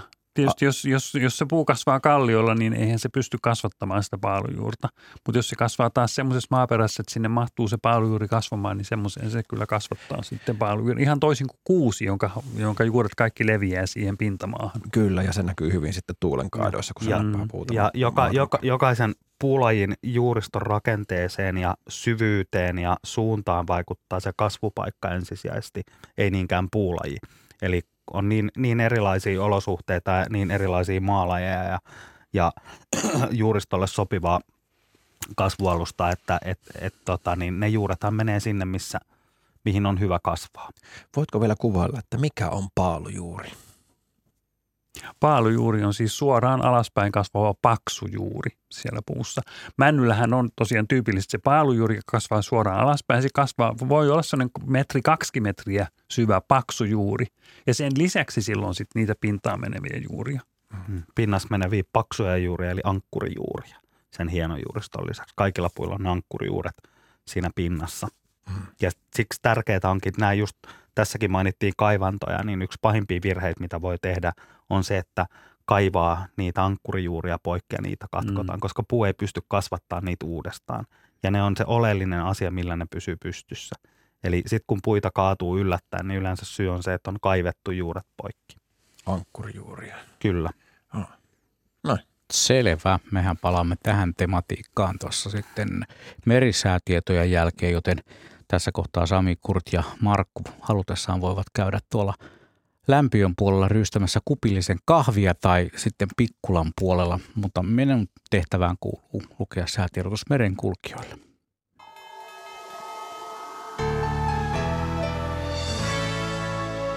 Ja säätiedotusmeren kulkijoille alkaa tänään huomautuksella veneilijöille. Perämeren pohjoisosa, lounaistuulta 11 metriä sekunnissa. Siis huomautus veneilijöille Perämeren pohjoisosassa, lounaistuulta 11 metriä sekunnissa. Korkeapaineen selänne ulottuu Skandinaviasta Suomeen. Islannin tienoilla oleva matalapaine liikkuu koilliseen. Odotettavissa huomisiltaan asti. Suomenlahti pohjoisen ja koillisen välistä tuulta 2-6 metriä sekunnissa – Aamusta alkaen suunnataan vaihtelevaa tuulta, hyvä näkyvyys. Pohjois-Itämeri, Ahvenanmeri ja Saaristomeri suunnataan vaihtelevaa tuulta 2-6 metriä sekunnissa. Iltapäivällä lounaistuuli voimistuu vähän, hyvä näkyvyys. Selkämeri, etelän ja lounaan välistä tuulta 4-8 metriä sekunnissa, hyvä näkyvyys. Merenkurkku ja perämeri, lounaan puoleista tuulta 5-9 metriä sekunnissa – Perämeren pohjoisosassa ajoittain ylimmillään 11 metriä sekunnissa. Hyvä näkyvyys. Ja Saimaalla suunnataan vaihtelevaa tuulta 2-6 metriä sekunnissa ja niin ikään hyvä näkyvyys. Odotettavissa torstai-illasta perjantai-iltaan Suomenlahdella, Pohjois-Itämerellä, Ahvenanmerellä ja Saaristomerellä todennäköisimmin heikkoa tuulta. ja Pohjanlahdella enimmäkseen etelän puoleista tuulta alle 10 metriä sekunnissa. Säätiedot rannikkoasemilta. Kello 18 Haapasaaressa lämpötila oli 12 astetta, tuuli pohjoiskoillisesta 4 metriä sekunnissa pilvistä ja 50 kilometriä näkyvyyttä. Kotka Rankki 12 pohjoiskoillinen 3 pilvistä 50, Orengrund 12 pohjoiskoillinen 6 pilvistä yli 20. Emäsalo 12 pohjoinen 3, Kalvodagrund 12 koillinen 4. Itä-Toukki 13 pohjoiskoillinen 3, Harmaja 12 pohjoiskoillinen 3 pilvistä 50. Mäkiluoto 12 luode 2, Bogashar 11 pohjoinen 3 puolipilvistä 50. Jussarö 12, Pohjoisluode 2, Selkeää 50, Hanko Tuliniemi 11, Pohjoinen 2. Russarö 10, Länsi 2, Venö 10, Pohjoinen 1, Uttö 9, Länsiluode 2, Pilvistä 41 kilometriä. Bookshare 9, Pohjoiskoillinen 3, Vilsanti 11, Pohjoinen 4, 50. Gotska Sandönin tiedot puuttuvat, Rajakari 10, tyyntä. Fagerholm 10, Pohjoisluode 2, Kymlinge 8, Pohjoisluode 2, selkeää 50, Nyham 12, Pohjoiskoillinen 3, selkeää 50. Märketty 10, Itäkoillinen 3, Isokari 8, Pohjoiskoillinen 2, pilvistä 20, Kylmäpihlaja 7, Kaakko 1, pilvistä 50. Tahkoluoto 8, Lounas 4, selkeää 50, Selgrund lämpötila 9 astetta, tuulitiedot puuttuvat, selkeää ja 50 kilometriä näkyvyyttä. Brechartin tiedot puuttuvat, Strömingsporen 8, etelä 5, Palassaaret 10, etelä-lounas 7. Kallan 10, lounas 9, Tankar 10, lounas 7, selkeää 50, Ulkokalla 9, etelä-lounas 7. Nahkiainen 9, etelä-lounas 8, Raahe 10, Etelä-Lounas 8, 48 kilometriä näkyvyyttä, Oulun Vihreäsaari 10, Länsi-Lounas 4, 20, Marjaniemi 9, Etelä 9, Pilvistä 20. Kemi 1, 8, Etelä 9 ja Ajoksessa lämpötila 9 astetta, etelätuulta 10 metriä sekunnissa, pilvistä ja 50 kilometriä näkyvyyttä. Meriveden korkeudet kello 18 mitattuna Kemi miinus 1 senttimetri, Oulu miinus 5, Raahe miinus 8, Pietarsaari miinus 4, Vaasa miinus 5, Kaskinen ja Mäntyluoto miinus 9 senttimetriä, Rauma miinus 7, Turku miinus 2, Föglö miinus 4, Hanko plus 1, Helsinki ja Porvoo miinus 1 ja Hamina miinus 3 senttimetriä. Ja Aallokon korkeus tänään kello 18 Pohjois-Itämerellä mitattuna 0,5 metriä.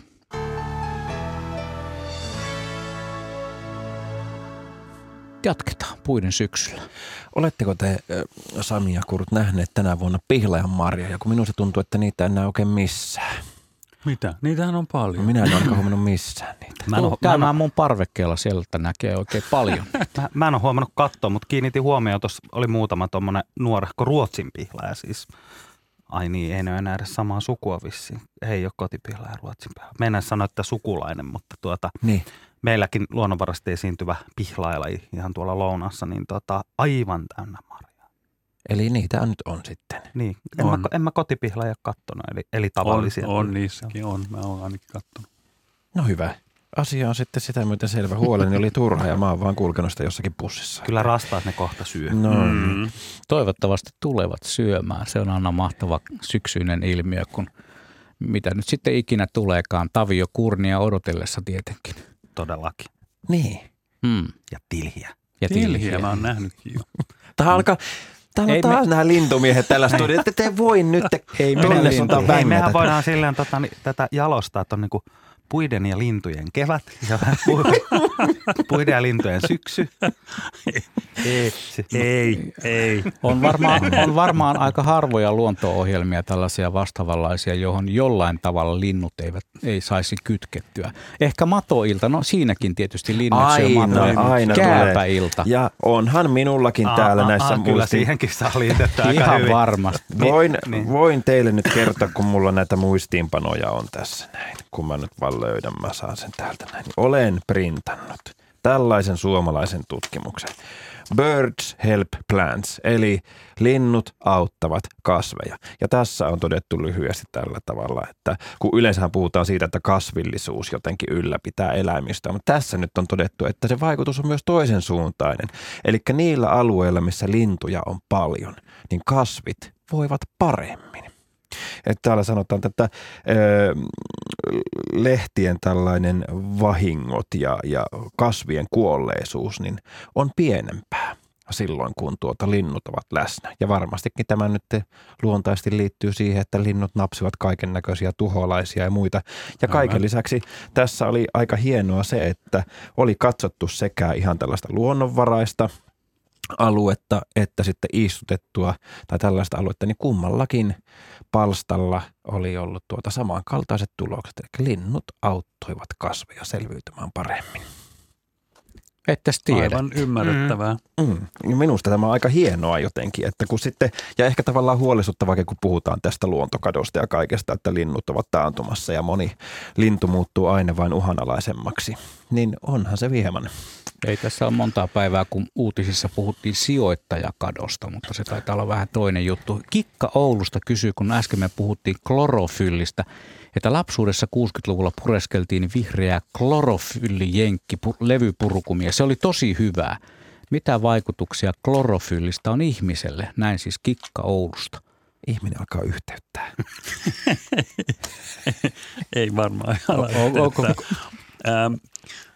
Mä uskoisin, että klorofyllillä sinänsä ei ole kauhean suurta ravitsemusarvoa, mutta, mutta sinähän on kyllä ihan oma makunsa, että se, se varmaan kyllä vaikuttaa tähän purkkaankin. Hmm. Hiljaiseksi. Niin, vetää. klorofyllipurkka. Mä ennätän nopeasti ottaa vielä tähän. Saariselän kaunispäällä kasvaa puuttumalla tunturialueella a- laella aarilla 2-10 kappaletta vaaksesta puolen metrin kokoisia männyn taimia aivan huipulle asti. Kauanko arvelet tätä kestää, kun kaikki tunturimme ovat metsittyneet? Mm-hmm.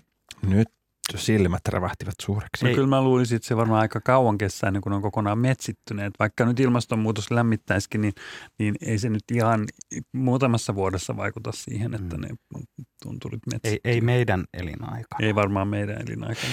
Mutta meidän elinaikana muistan olleeni lintukurssilla, jonka nimi oli Kiilopään keräkurmitsat. Ja siinä Kiilopäällä huomattiin tällainen, että siellä päin oli jo tunturin lailla männyntaimia, eikä ollut kovin montaa vuotta taaksepäin, kun niitä männyntaimia siellä ei ollut. Joo, kyllähän tämä nyt niin kuin, tähän on herätty kohtuu lyhyen ajan sisällä, että tosiaan tunturimme metsittyvät kyllä. Ja, ja kanssa. En, mä en muista yhtään, että kauan siihen voisi mennä. Mutta ja riippuu varmaan paljon porojen määrästä. Jälleen kerran pääsimme lintuihin. Minä sulin nyt vieraiden mikrofonin ja kerron, että Lähestymme kello 19 aikamerkkiä, uutiset ja urheiluradio ja palaamme puiden syksy asian teemaan heti siinä urheiluradion jälkeen. 0203 17600 on meidän studion puhelinnumero ja WhatsAppin kautta tulee viestit myös perille. Numeronhan te tiedätte, mutta toistan sen silti. 040 14 55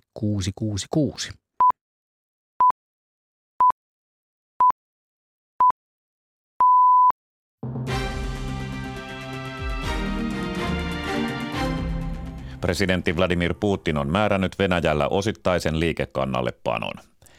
Ilmoitus kertoo Venäjän ahdingosta Ukrainan hyökkäyksessä, arvioi Venäjän kirjeenvaihtajamme Heikki Heiskanen. Epäsuorastihan tuossa presidentti Putin tulee myöntäneeksi, että Venäjän sota Ukrainassa ei mene suunnitelmien mukaan ja nyt siihen tarvitaan lisää väkeä. Tosiaan puolustusministeri Sergei Shoigu sanoi, että tässä nyt ei haeta väkeen juurikaan tällaista kokematonta porukkaa, vaan pyritään hakemaan sellaisia ihmisiä, jotka ovat esimerkiksi palvelleet sopimussotilaina aikaisemmin tai jolla on taistelukokemusta tai, tai jotain erityisiä sotilaallisia, erityistä sotilaallista osaamista. Tasavallan presidentti Sauli Niinistö arvioi, että tilanne Ukrainassa on eskaloitumassa – YK on yleiskokoukseen New Yorkissa osallistuva Niinistö kommentoi presidentti Putinin puhetta tiedotustilaisuudessaan. Retoriikkaan liittyy sitten hyvin vakava ydinaseiden käyttöön viittaavaa retoriikkaa. Se on vaarallista Ja kaiken kaikkiaan tämä puhe kuvastaa sitä, että tilanne eskaloituu. Rajavartiolaitos vakuuttaa, että Suomen rajatilanne on vakaa ja kansalaiset voivat olla rauhallisin mielin. Energiayhtiö Fortum myy raskaasti tappiollisen kaasuyhtiö Uniperin koko omistuksensa Saksan valtiolle. Osakkeesta saatu myyntihinta on vain murtoosa siitä, mitä Fortum Uniperista muutama vuosi sitten maksoi. Fortum saa kuitenkin kaasuyhtiön tukemiseen antamansa 8 miljardin euron rahoituksen takaisin. Sää on huomenna laajalti poutainen, pilvisyys on vaihtelevaa. Päivälämpötila on 9 ja 14 asteen välillä.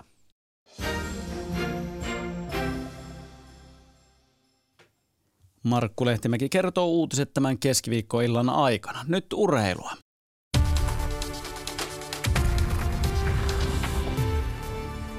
Urheiluradion toimittaja Johannes Oikarinen, iltaa vaan.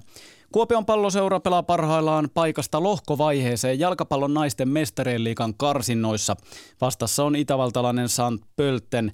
Ensimmäistä jaksoa on pelattu reilut puoli tuntia ja tilanne on edelleen 0-0.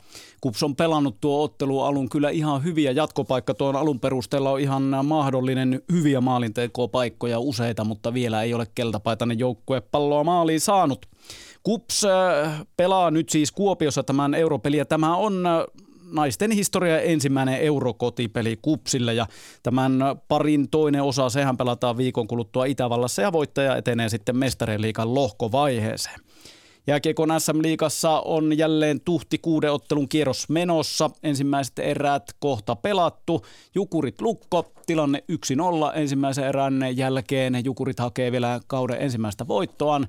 Jyp TPS 0-2, Pelikan Saipa 0-0, Saipaltakin niin ikään voitto vielä uupuu. Sport Kärpät 0-0, tämä peli on vasta erän puolivälissä, koska Vaasassa oli hallissa tulipalo-hälytys, ei tulipaloa toki, ei hätää sen suhteen. Tappara HPK 0-2 ja Ässät Ilves 1-1. Raimo Helminen on jälleen Ilveksen valmennusryhmässä mukana muutaman vuoden tauon jälkeen. Kauden alussahan vasta ollaan. Tässä on vielä kymmeniä kierroksia runkosarjaa pelaamatta, kun 60 kierrosta kaiken kaikkiaan pelataan ja pari ottelua vasta takana. Jääkiekkoliiton puheenjohtaja Harri Nummela ei usko Venäjän voivan osallistua kaudelle 2024 kaavailtuun World Cupiin, jos sota Ukrainassa jatkuu. NHL varakomissaari Bill Daly kertoi yhdysvaltalaismedialle viikonloppuna, että liikassa on halua saada venäläiset mukaan turnaukseen tavalla tai toisella. Päätöksiä kuitenkaan ei ole vielä tehty. Nummelan mukaan NHL ei ole keskustellut aiheesta kansainvälisen jääkiekkoliiton kanssa. Tämä ajatus on ollut täysin NHLn omaa ajattelua, eikä siitä minun tietojeni mukaan ole esimerkiksi kansainvälisen jääkiekkoliiton tai sitten yksittäisten kansallisten jääkiekkoliittojen kanssa käyty yhtään mitään keskustelua. Jos tilanne on sellainen kuin se on tänä päivänä, niin uskon, että läpi jääkiekko maailman kansainvälisten jääkiekkon avainliittojen kesken, niin näkemys on aika yhtenäinen sen suhteen, että nyt voimassa olevia päätöksiä, että venäläiset eivät voi osallistua toimintaan, niin, niin, niin ne päätökset tulevat pitämään. Näin sanoi Jääkiekkoliiton puheenjohtaja Harri Nummela.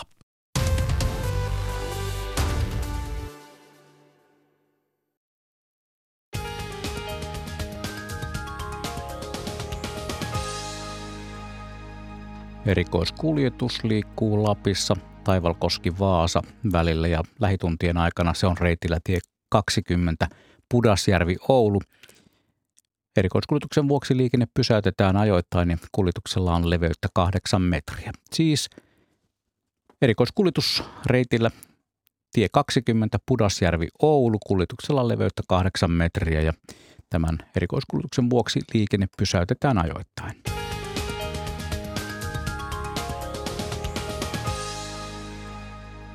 Kello on kuusi minuuttia yli 19 keskiviikkoillassa Radio Suomessa puhutaan luontoasioista ja tänään puiden syksystä. Mulle tulee hirveästi kysymyksiä. Mä aina jotenkin koen semmoista pientä painetta, kun mä haluaisin pystyä vastaamaan näihin kaikkiin. Mä tiedän, että ei ole mm. mitenkään mahdollista. Anotaan jatkoaika. Mutta jo, otetaan heti tuosta tuntia pari lisää ja mielelläni sen teen. Mutta nyt otan tämän, koska kaksi henkilöä ovat samankaltaisen ja saman kysymyksen lähettäneet kuvan kerran. Sekä, sekä Satu Engblom että Heikki Vaara ovat samasta ilmiöstä ottaneet kuvan. Ja kyseessä on tällainen käpy joka on ikään kuin noin kolmas osa siitä kuusen kävystä siitä, mikä se nyt onkaan se kärki, niin ikään kuin olisi vähän kastettu vedessä ja hiekassa pyöritetty semmoisia pienen pieniä jyväsiä tai rypäleitä täynnä. Ja Satu kirjoittaa muassa näin, silmiini osui tänään tämmöinen käpy, jokin on selkeästi siellä asustellut. Epäilen jotakin toukkaa, mutta en ole käpytoukista kuullut koskaan. Jaan tämän kuvan nyt teille asiantuntijat. Niin osaatteko kertoa, mikä tätä käpyä vaivaa? Kärki on ikään kuin hiekassa pyöritetty, mutta tuollaista ihmeellistä jyvästä tai semmoisia niin raetta tai murskattua nomparellia tai jotakin on ikään kuin tota. Mit, mitä se on? No, no toukan ulosteita. Joo, kyllä siellä toukka on ollut, eli, eli kysyjäkin oli arvellut ihan oikein ja mun täytyy rehellisesti sanoa, että mulla ei oikein kärryäkään kuinka paljon eri, eri toukka tai eri hyönteislajien toukkia, toukkia elelee kuusen kävyissä ja muissa kävyissä yhteensä, että meillähän on me, melkoinen, melkoinen tuhatpäinen massa erilaisia hyönteislajeja Suomessakin elelee ja tälleen, mutta tota, tässä pikku pähkäilyyn, niin, niin kyllä toi vaikuttaisi käpykoisan, eli tämmöisen pikkuperhoslajin toukan tekosilta. Mm. Eli se elelee tuolla kävyn sisällä ja, ja tosiaan kaivertelee sen ja, ja tuuppaa sitten noin ulosteensa piha, pihalle tuolta reikien kautta. Eli, eli kuusella nimenomaan, mutta, mutta tota, niin sitten välillä muillakin. Hmm. Niin, tämä käpykoisahan on semmoinen, joka voi syödä myös kuusen versoja. Jos ei Juu. ole paljon käpyjä, niin se voi syödä vähän muutenkin kuusen, kuusen osia. Minäkin vähän, kun Markku lähetti tämän etukäteen, niin mäkin vähän selvitetään, niin tämä käpykoisa on hirveän yleinen Suomessa, että joinain vuosina saattaa 80 prosenttia kävyistä olla tämän, tämän tuholaisen tuhoamia. Mm. Eikä tosiaan tämä käpykoisa ainut, mutta tämä on ihan tyypillinen se, että, että ne on tuommoisia, niin kuin Markku sanoi, hiekan, hiekanmurusten peittämiä noin käpyjen, käpyjen kärjet. Mm. Ja, mutta tosiaankin on monia muitakin toukkia, jotka syö, mutta ne ei ole tämän näköisiä, että ne saattaa syödä vain sen yksittäisen siemenen sieltä sisältä ja siihen siemeneen jää pieni reikä. Mutta, mutta tämä, tämä syö vähän enemmänkin siitä kävystä kuin pelkästään siemen. Onko muillekin toukilla sitten vastaavasti tällä tavalla ulostaa sen tuota, niin, noin tuollaiseksi ryppäiksi? Ulosteko tässä on se merkitsevä? Uh, no joo, tämä tämä on ihan tämmöinen tyypillinen lajiomainen, tämä, niin mikä näkyy tässä kuvaskin, että täällä on tämmöinen tosiaan melkoinen purukasa. Runsaasti. Ja, ja toki tota, niin muillakin lajeilla tämmöistä ihan samanlaista esiintyy, mutta... Käpy, käpykoisa. Joo, mutta ei oteta niitä hyönteisiä sit kuitenkaan näiden lintujen näiden lisäksi. tuota, va, vaikka, vaikka perhosia aikoinaankin 15 vuotta kerännyt, niin nyt en ihan handlaa niin hyvin näitä kaikkia mahdollisia tämä, Tämä tarkkuus on oikein hyvä ja riittävä. Meillä on puhelu. Meillä on puhelu nimenomaan. Meillä on Hannu mukana lähetyksestä, lähetyksessä Iisalmesta saakka. Terve. Oh, terve, terve täältä Iisalmesta. Terve, terve. Mä osoittaisin semmoisen kysymyksen tässä. Tuli mieleen, kun sanotaan, että pihlaja ei kanna kahta kuormaa. Ja nyt on niin, että täällä ei pihlajissa ole marjuja No niin. Onko sitten ensi talvi erittäin luminen? Tämä vanha, vanha viisas puhuu tämmöistä kieltä. Maha... Minä vielä vanha olet mun 82 vuotta, mutta... Kiitos Hannu tästä havainnosta, koska niin. nyt, nyt tunnen, että en ole yksin tämän havaintoni kanssa, kun tässä kaikki muut oli nyt hirveästi pihlajanmaria, minä en ollenkaan, mutta nyt siellä sulla on sama tilanne, että tuota, siellä ei juurikaan ole. Mitä vastaa asiantuntijat tähän? No täällä etelässä nyt pihlä, pihlais on ollut marjoja, että se tietysti vaihtelee, vaihtelee varmaan paikkakunnittain.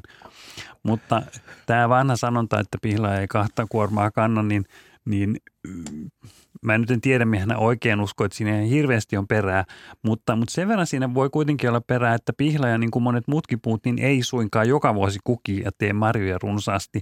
Eli että se on vuosittaista ja silloin tietysti, jos sattuu olemaan semmoinen, semmoinen huono vuosi, että on oikein valtavasti lunta, niin silloin pihlajaski katkeilee oksia ja ehkä niitä kukkia sitten tulee vähän vähemmän.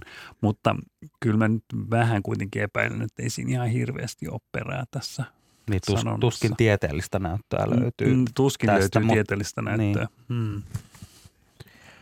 Vanha viisaus aina yhden tietteen voittaa. no, totta. Joo, t- tiedekin on usein väärässä. Kyllä näin on siellä vanhoissa viisauksissa usein on perää, että siellä on melko pitkät seurantajaksot kuitenkin, että vaikka mm. niitä ei olekaan suoraan mitattu. Mutta tuota. Mm. Joo.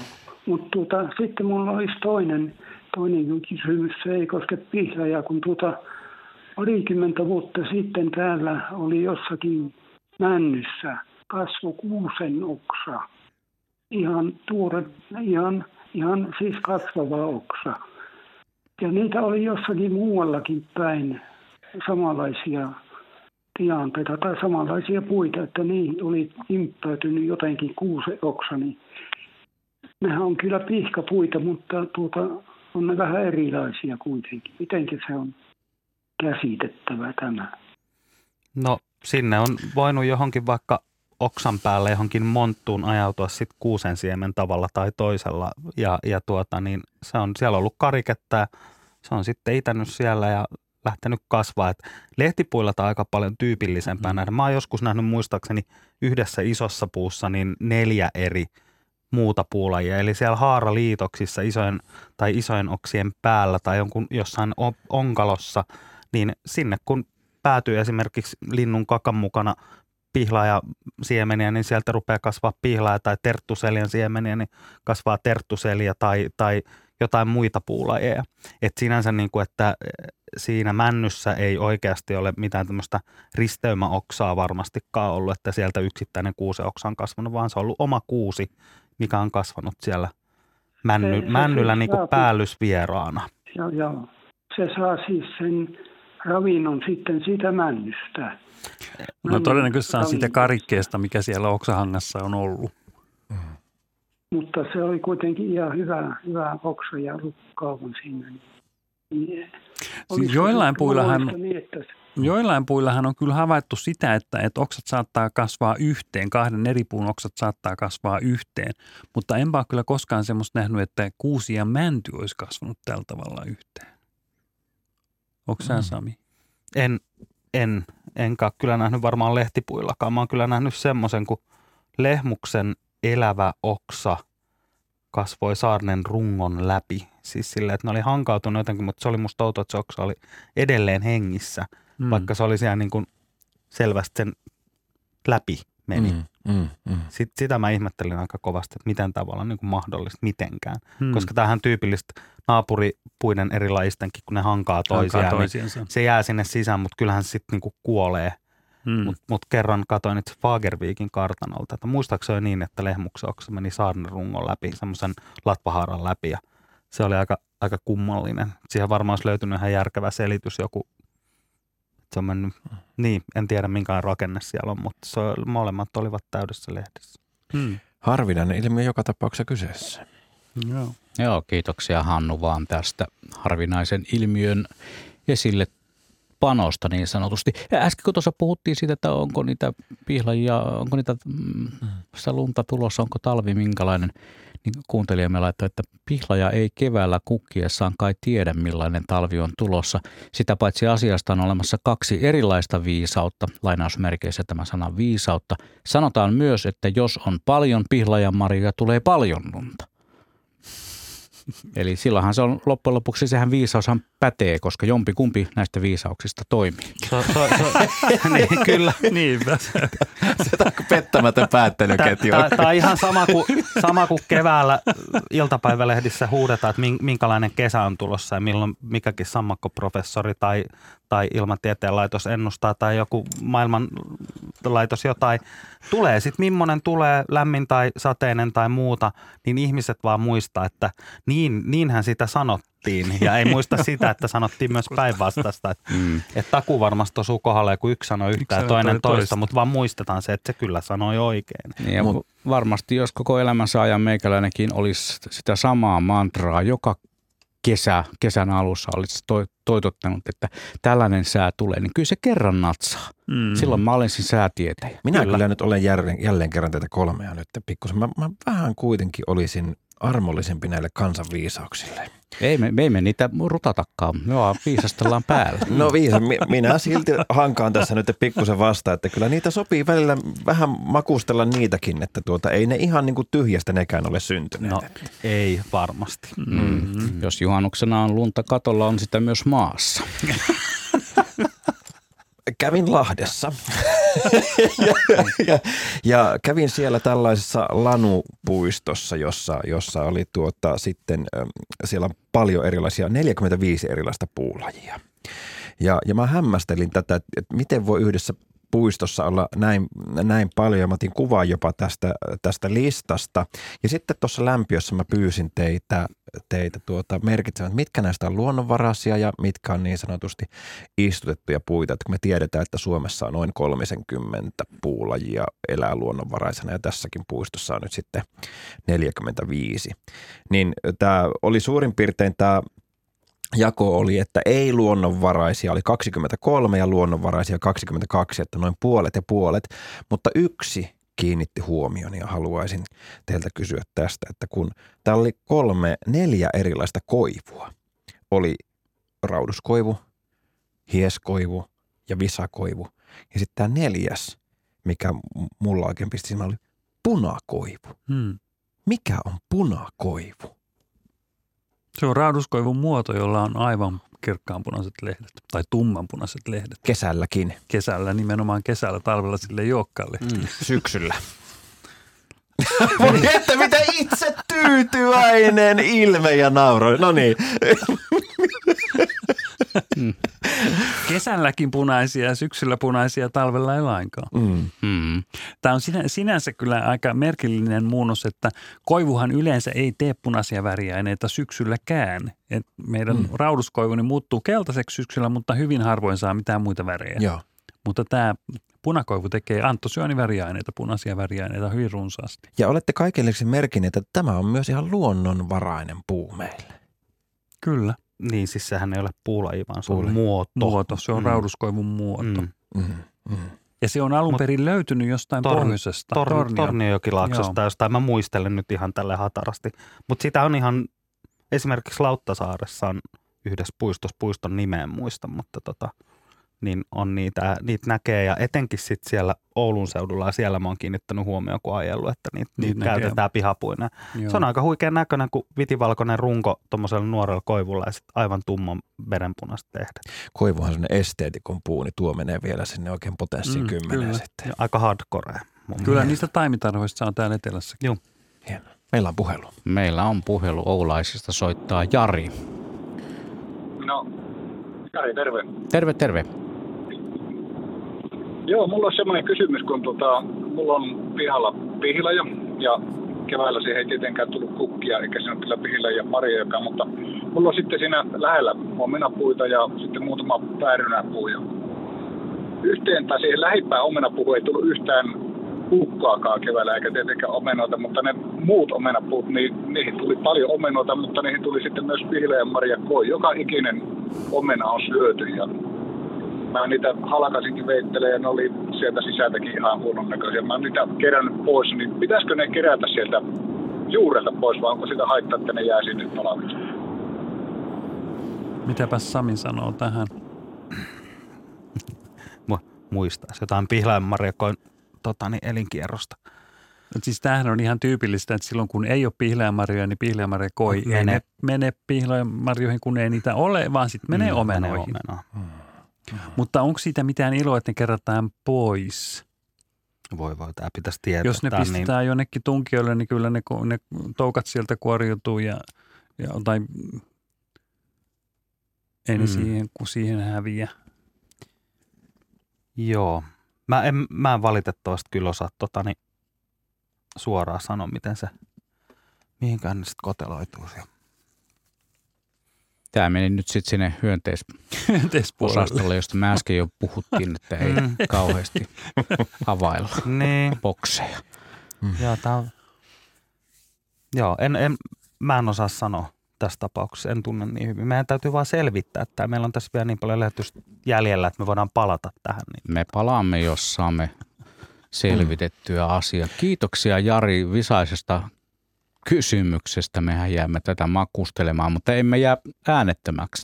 Ei. Tässä kohtaa ei koskaan voi radiossa jäädä Tässä oli, tässä oli äsken puhetta tuolla edellisellä tunnilla oli näistä pihdoista ja kuusista.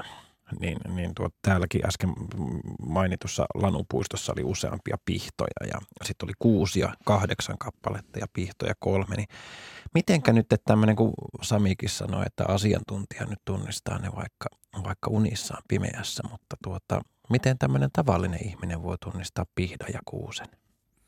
No siis jos puhutaan, meil, meillä on tyypillisesti eniten on Siperian pihtaa ja palsamin pihtaa, mitkä myös ainakin siis molemmat leviää meillä. Niin, tota, niin semmoinen tosi helppo juttu on se, että kun ottaa siitä oksasta niistä neulasista kiinni, niin pihdoilla on aivan pehmeät.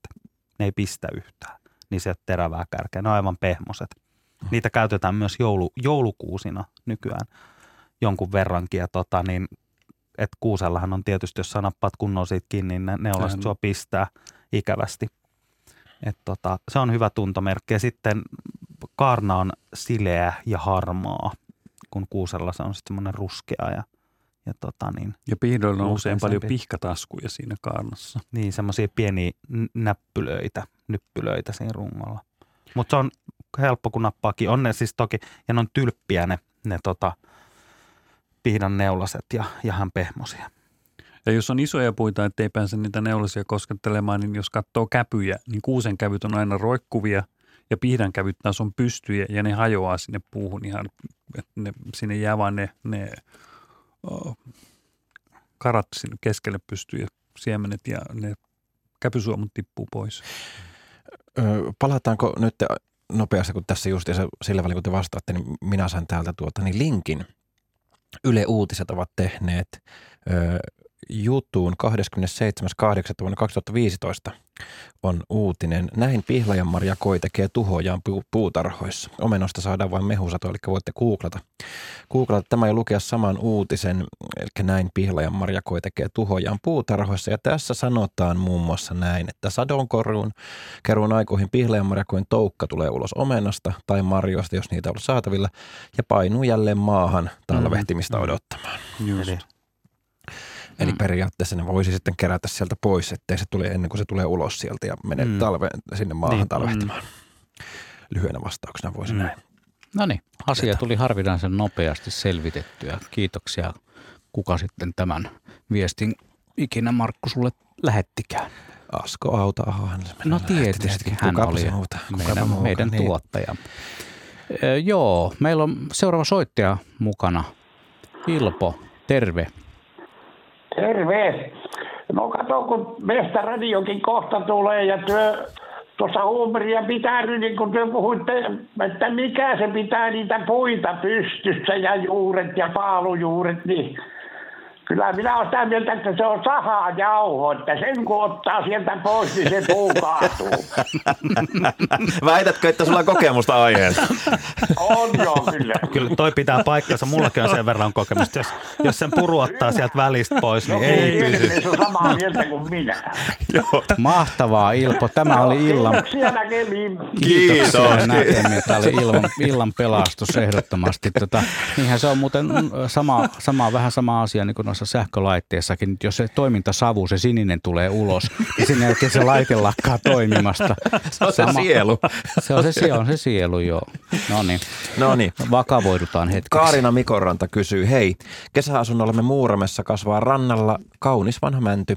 Männyn ankkurijuuret ovat osittain näkyvissä. Juuriston yli kuljetaan rantaan. Vahingoittuuko juuristo ja sen myötä itse puu ajan myötä tästä kulkemisesta? Kysyy Kati Jyväskylästä.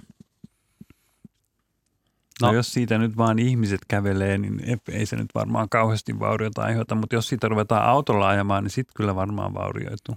Joo, jos, jos ne juurten kuoret pysyy koko ajan ehjänä, että ei tule niin pahoja vaurioita, niin en mä usko, että siinä on ongelma. Se on varmaan vähän semmoinen, kun lapset hyppii varpailla, niin suunnilleen ehkä tuntuu samalta männystä. Niin, on niin kestäviä kuitenkin, ne on kovia kavereita. Joo. Puut on kuitenkin pitää muistaa se, että ne on monta sataa miljoonaa vuotta vanha laji, niin kyllä jos, jos ihmiset kulkevat juurien päällä, niin kyllä siellä on kaikenlaisia muita isoja ölliäisikin kulkeneet puiden juurilla ja niin vaan on laji säilynyt sitten tänne päiviin saakka. Mm. Se on yllättävää, että vaikka me ajatellaan, että ne puut vaan istuu siinä paikoilla eikä tunne mitään ympäristöstään, niin ne tuntee kyllä sen, kun joku sieltä kävelee ympäri yli. Kerro lisää. Tämä on, nyt me asutaan se, semmoiselle alueelle, että mä luulen, että meillä voi helposti aika loppua, mutta tämä on juuri maht... Kun puhutaan puista ja siitä, että onko puu elävä – vai kuollut. Me puhutaan jostain elävästä olennosta. Aivan. Mä aina jaksan tästä paasata. Kun me katsotaan puuta, se näyttää hiljaiselta, semmoista, mikä möllöttää paikalla eikä tee mitään. Ja se on täyttä silmänlumetta. Siellä tapahtuu hurjasti asioita. Me katsomme eliötä, Aivan. jossa tapahtuu valtavasti. Ja nyt sanot, että kun siitä niiden juurien yli kävellään, niin puu sen aistii puu sen aistii, joo puullahan ei ole samanlaista tuntoaistia kuin meillä ihmisillä. Se on, se on siinä mielessä ihan erilainen. Ja sen takia ehkä meidän ihmisten on vähän vaikea ymmärtääkin, että, että miten nämä toimii. Mutta me tiedetään, että puussa on solujen välistä signalointia – esimerkiksi kalsium on semmoinen ioni, joka siellä kulkeutuu. Ja nyt jos me esimerkiksi tartutaan vaikka puulehteen, niin sieltä lähtee kalsiumsignaali ja muutamassa minuutissa se ehtii sen koko lehden läpi ja seuraavaan lehteen ja se tietää, että nyt, nyt tässä on jotain, jotakin tapahtumassa. Saattaa tulla joku vaurio ja se siihen vaurioonkin osaa niin kuin ennakolta jo varautua. Niin, eli nämä signaalit auttavat sitten puuta varautumaan ja jolla ehkä sitten niin kuin erittämään jonkinlaista ainetta sitten, jos tästä lähtee lisää lehtiä, niin, niin tuota. Kyllä, ja varsinkin jos tulee vaikka joku hyönteisvaurio, hyönteinen toukka tulee sieltä ja napsasee palan siitä lehdestä, niin siitä lähtee heti signaali koko kasviin ja se rupeaa tekemään puolustusyhdisteitä näitä, näitä hyönteisiä vastaan. Mä luulen, että meillä on puhelu mm. ja katsotaan, jos me pystyttäisiin palaamaan tähän viestintään tarkemmin tässä lähetyksen aikana vielä. Ehdottomasti mielenkiintoinen aihe. Tuula on meidän seuraava soittaja. Hän soittaa Kemion saaresta ja sulla taitaa olla joku radio siellä auki tai televisio. Joo, täytyy sulkea toi radio. No Joo. laita vaan pienemmälle. Joo, joo, joo tota just ku, kuuntelin tuossa ohjelmaa niin näistä pihla- ja marjoista. Mm-hmm. Ja kyllä meillä keväällä täällä kukki, ainakin tällä alueella. Enhän mä koko Kemiön saarta ole käynyt läpi, mutta kukki. Sitten tuli se, että tuli ne pienet marjatertut ja ne marjat muuttu mustiksi. Ja tällä ei ole kyllä yhtään marjaa. Aa, no niin, nyt Kurt hämmästyi. Joo. Joo. Mä sanoisin, että Pihla ja Maria Koisan varmaan iski niin. Joo. Ja meillä on itsellä tässä pihlajapuita. Naapurissa on semmoiset kuin aina täynnä pihlajamarjoja. No vähän hengästynyt, kun olin tuolla ulkona. Joo, niin ei, ei yhtään marjaa näy. Ja minäkin olen niitä poiminut ja pistänyt pakkaseen ja ottanut sitten näitä pieniä vitamiinijuttuja aina aamuisin. Nehän on valtavia vitamiinipommeja Kyllä. Niin, joo. Hyvä että niitä ilman jää nyt tänä syksynä. tai koko talveksi, kun pakkas, tai talvella otan aamulla aina semmoisen pussillisen joskus ja sitten pitki päiviä otan. Niin, minikrippiä pistä ja siitä on aina moneksi päiväksi. Hyvä, kiitoksia. Näin nyt siellä, siellä päin Suomea sitten tällä kertaa. Kiitoksia vaan Tuulalle soitosta. Ja meillä on puoli tuntia peliaikaa jäljellä ja Edelleen se numero on 020317600, josta kautta voi päästä tähän lähetykseen mukaan. Mirjami tuossa lasin takana hoitaa puhelinliikennettä. Tuula Voikkaalta kirjoittaa ensinnäkin, että meillä ei ole ensimmäistäkään pihlajan marjaa. Hyvä Tuija, koska minäkin olen huomannut, että ei ole niitä, jos tässä olette kuunnelleet ja toiset ovat huomanneet niitä paljonkin. Mutta tällainen kysymys Tuijalla on myös. Olen kuullut Lapissa olevien kelojen kierron kautta jengalle kasvamisen syyn. Kumpi se on, tuuli vai aurinko ja jos valo, niin miksi se siitä, sitä joutuu hakemaan, kun aurinko paistaa yötöntä yötä? Ja kuten tiedämme, kun katsomme, jos olemme nähneet, suuri osa varmasti on tällaisen ö, harmaan kelon rungo, niin sehän on hyvinkin kierteinen ja, ja käsityksen saa, että jos on vaikka pulla taikina ja nappasee siitä sormenpeillä kiinni ja vetää ylös ja samalla kiertää, niin, niin semmoinen hyvin näkyvä kierre siihen runkoon syntyy. Miksi männyn kelon tällainen männyn runko on näin kierteinen? Tämä oli hyvä kysymys ja siihen on hyvä vastauskin. Niitä tässä on ollut pitkin lähetys. Niin, ja tässä, tässä kysymyksessä nyt povattiin sitä, että onko se sitten, sitten auringonvalo vai tuuli, mikä vaikuttaa, niin ei se ole kumpikaan. Selvä. Vaan se on ihan sen puun sisäinen rytmi siinä kasvussa. Me tiedetään, että siinä puussa on siellä heti kaaran alla on se kasvusolukko.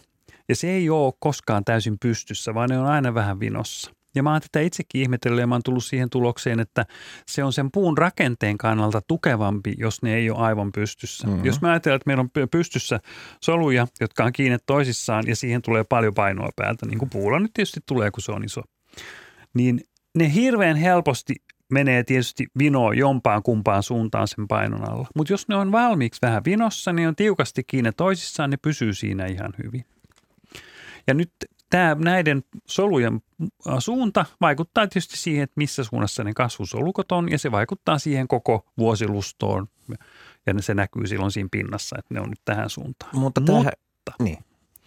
me tiedetään myös, että tämä kasvusuunta voi sen puun vuosilustojen välillä vaihtua pikkuhiljaa. Ne, ne solut kääntyykin toiseen suuntaan kasvaessaan, ja niinpä meillä jossain vuosilustossa voi kierteisyys olla vastapäivään, ja sitten myöhemmässä vuosilustossa myötäpäivään. Ja Eli näin, jos, kiharainen. jos me ajatellaan sitä kokonaisrakennetta, meillä on vuosilustoja, jossa on kierteisyyttä eri suuntiin, niin mehän saadaan siitä kokonaisuudesta ihan valtavan tukeva rakenne. Kyllä, kyllä.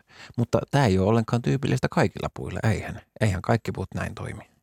Öm, niin kyllä niissäkin se kasvusolukko on tiettyyn suuntaan, että kyllä siellä jonkinnäköistä kierteisyyttä on, mutta, mutta nyt tämmöisillä keloutuvilla puilla se tulee hirveän hyvin näkyviin. Näkyviin, aivan, kyllä, juuri mm. näin.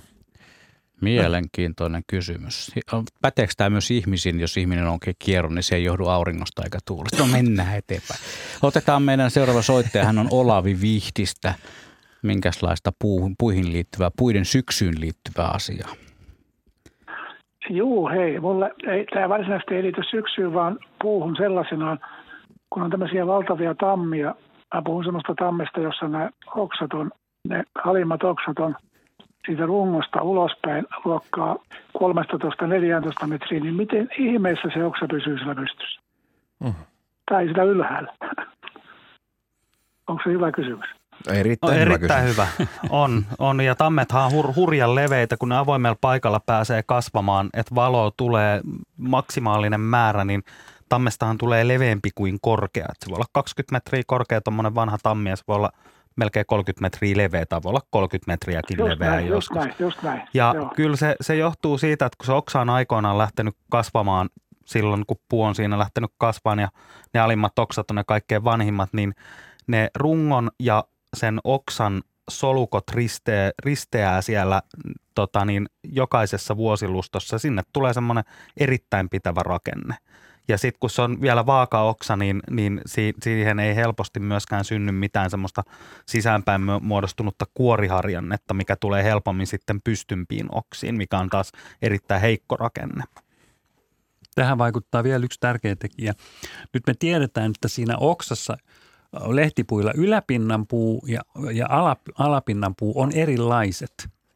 Nyt lehtipuut tekee sinne ylä, yläpuolelle vetopuuta, joka pyrkii vetämään sitä oksaa pystyyn päin niin, että se kestää sen valtavan painon. Havupuut on ratkaissut tämän asian toisen, toisella tavalla. Niillä taas sinne alapuolelle muodostuu tukevampaa puuta, joka ottaa vastaan sen painon ja sillä tavalla ne oksat pysyy pystyssä. Tämä on kyllä uskomattoman hienoa. Joo, sitä on paljon ihmetelty, että miten, miten siinä puussa se vuosilusto voi tietää, että olenko mä yläpuolella vai alapuolella, että mun pitää kasvattaa nyt tällaista puuta. Mm, mm. Mutta ne tietää siellä, siellä ilmeisesti kasvihormonit vaikuttaa siihen, että ne kulkeutuu tietyllä tavalla ja silloin ne solut tietää, että mä oon nyt tällä puolella, mun pitää kasvattaa tämmöistä puuta. Kyllä siinä niin kuin muutamassa sadoissa miljoonassa vuodessa ennättää yhtä sun toista oppia. Hei, mutta myös ke- puissa kasvavat käävät tietää, mikä on ylöspäin alaspäin, koska ne kasvattaa itiöimänsä, eli nämä mitä me nähdään nämä käävät, niin aina niin, että se alapinta on suoraan alaspäin, missä on ne pillit, missä kypsyy ne itiöt, millä sitten lisääntyy. Ja tämän voi havainnoida silleen, että kun koivupökkölössä kasvaa taulakäyvän monivuotisia itiöimiä ja se koivupökkölö kaatuu, niin ne käyvät rupeaa kääntyä pikkuhiljaa. Mm. Siis se, ne uudet vuosikasvut, ei ne vanhat osat. Ja hetken kuluttua ne on taas suoraan alaspäin. Mm, kyllä. Koska jos ne on väär, sivulle tai ylöspäin, niin ne itiöt ei tippuisi sieltä ikinä. Mahtavaa. Tämä varmaan vastasi kysymykseen. Hyvä, kiitos. Kiitos paljon, kiitos, Kiitos paljon. Olavi soitosta, joo. Haluan jatkaa tässä. Mä pidän, kun tämä on nyt jotenkin käsittämätöntä. Mä en pysy perässä. Tänne siis sähköpostiin tippuu koko ajan. Meillä on hirveä aktiivinen kuulijakunta nytten, mutta mä haluan tämän nyt nostaa, kun oli puhetta tuosta punakoivusta. Erkki Alasaarela Oulun yliopistosta varmastikin lähetti tällaisen viestin. Punakoivu on hieskoivu. Biologian opiskelija löysi sen 1970-luvulla Ylikiimingin Vepsän kylästä. Oulun yliopistossa kehitettiin mikrolisäysmenetelmä sitä varten. Mikä lie mikrolisäysmenetelmä onkaan, mutta aika tarkkaa dataa tulee tästä. 1970-luvulla Ylikiimingin Vepsän kylästä on biologian opiskelija löytänyt tällaisen punakoivun. Mm. Eikö se Ylikiiminkin ole siellä Torniospäin jossain? Olisi ainakin voinut olla. Joo. Ei, kun mä mietin vaan, että kuinka paljon on tullut heiteltyä niin kuin päästä. Että näitä Joo, nyt mäkin muistan, että mä oon kuullut siitä, että se on mikrolisäyksellä sitten tuotettu, niin että on saatu paljon, paljon taimia. No niin, otetaan lisää täältä näin. Hei. Ja se oli siis hieskoivu eikä rauluskoivu. Hmm. Hmm. Niinhän sä sanoit. Timo Huttunen lähettää. Hei, 7V naapurin kaveri kysyy, kasvaako puu pakkasella? Mitä vastaan? Hude Pinjaisesta. Mit, mit, mit, miten Hude vastaa nyt? Kasvaako puu pakkasella? Ei. Ei. Yhdestä no, suusta. no mutta mä luulen, että nyt tämä Stereo. 7V-tyyppi ei kyllä nyt tyydy tähän. Häntä pitää palvella paremmin. Ei, ei kasva. Uh, jos, me, jos me taas verrataan ihmistä ja puuta, niin ihminen on tasalämpöinen ja meillä solut uusiutuu koko ajan tasaisesti, mutta puut, niin kuin kaikki kasvit, on vaihtolämpöisiä. Ne elää siinä ympäristössä lämpötilassa, mikä siinä ympäristössä on. Ja niinpä kun tulee syksy ja lämpötilat viilenee, niiden kasvu hidastuu ihan hurjasti.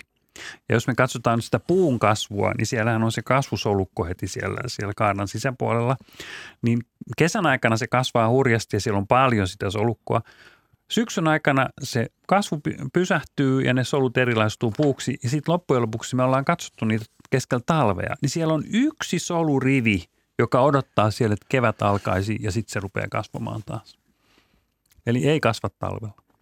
Niin siksi puhutaan kasvukaudesta. Mm. Aivan. Asia harvinaisen selvä. Paljon on tosiaan tullut kysymyksiä myös tälle osastolle, että täällä pommitetaan näillä muun muassa näillä pihlajakysymyksillä. Joo. Erilaisia havaintoja tulee, mutta pääsääntöisesti näyttää kuitenkin siltä, että monessa paikassa pihlajanmarjat ovat kateissa. Mitäs mm-hmm. sanot siihen, Markku? No mä sanon, että kiitos. Kiitän teitä jälleen kerran. Laittakaa vaan lisää viestiä, niin tämä, tämä sitten varmasti tulee kaikille selväksi, jotka täällä studiossa on. Että tuota. Mutta tämä on mielenkiintoinen kysymys, minkä me kuuntelijamme Jaana on laittanut, että puiden, varsinkin vanhojen puiden energian ja lämmön voi aistia. Niiden läheisyydessä tulee hyvä ja turvallinen olo. Mm. Asiantuntijat, tunnetteko puun energian, puun lämmön, jos on vaikka viileä päivä ja menee siihen ihan liki sitä puuta? Pystyykö sen ihminen aistimaan? Meillä on aika huonot reseptorit tässä suhteessa. Auringon lämmittämä runko on tietysti lämmin, Mm. mm. lämmin mutta, tota niin, mutta ehdottomasti on sitä mieltä, että tämmöinen turvallinen ja tämmöinen, siltä se tuntuu. Mä halailen ihan säännöllisesti puita ja, ja onhan tommonen siis paikallaan pysyvä vanha upea eliö, mistä me ollaan riippuvaisia, että me saadaan olla täällä planeetalla, niin sehän niin kuin, siitä tulee heti semmoinen kunnioitus. Sitten kun sä halaat sitä, niin se on tukeva ja turvallinen niin kuin Mm. syli, mihin Mm. sä menet. Se on ihan tämmöinen fyysinen juttu varmasti, että tota, se on pysyvä, tukeva, turvallinen. Mulle tuli tästä mieleen yksi juttu, kun mä olin tuolla, hetkinen, mikähän se nyt oli, Etelä-Hämeen museon pihalla ja siellä oli sellainen valtava kuusi, jonka oksat roikkui ihan maahan asti, niin että sinne sisäpuolelle muodostui semmoinen niin kuin tunneli, luola. Ja ulkona oli kauhean kuuma kesäpäivä, mutta kun meni sinne, sinne oksiston alle suojaan, siellä oli kosteeta ja vähän- viileämpää ja mukavaa. Se oli hyvin turvallinen paikka. Kellari-ilmasto. Kellari Niin kuin kuusikoissa. Eli puut luo ympäristöönsä semmoisen mikroilmaston. Mm, mm. Kuinka paljon se ero voi olla niin kuin pahteisella paikalla jossain synkäs kuusikossa tuommoisena hellepäivän. Sehän on No, ihan se mielettömän monta siis- astetta. Kyllä, varmaan saattaa hyvinkin kymmenen astetta Joo, olla. koska se on niinku oikeasti hellepäivänä, jos tulee synkkä kuusikko ja astut sinne sisään, niin huokasee heti helpotuksesta. On ihan mieletön se ero. Tämähän on yksi syy, minkä takia kaupunkeihin pyritään istuttamaan entistä enemmän puita. Ja nythän me saatiin lukea Helsingin Sanomistakin tänä keväänä, että Pariisiin on ruvettu istuttamaan katupuita entistä enemmän, koska kesät alkaa olla niin tukalan kuumia, Kyllä. että tarvitaan viilennystä. Ja se oli muistaakseni Pariisi ö, hakee 170 000 puuta, minkä ne sinne pyrkivät istuttamaan. Ja tuollaisessa kivikylässä niin kuin niille sen alan löytäminen. Mm. Muistaakseni se vaati 40 hehtaari alan löytäminen. Se, se vaatii paljon, mutta sinänsä mä jotenkin ihastelin sitä parisilaista jotenkin varautumista, koska sehän vaatii aikaa, että ne puut kasvavat. Ja kuitenkin vaikka ilmastonmuutos etenee ja kaupunki lämpiää, sen täytyy, se on tukalan kuuma sellainen kivikylä, kun sitten vielä mm. kaikki asfaltit ja muut, paitsi että ne heijastaa sitä lämpöä, sitten ne vielä varastoi sitä lämpöä. Ja Mm.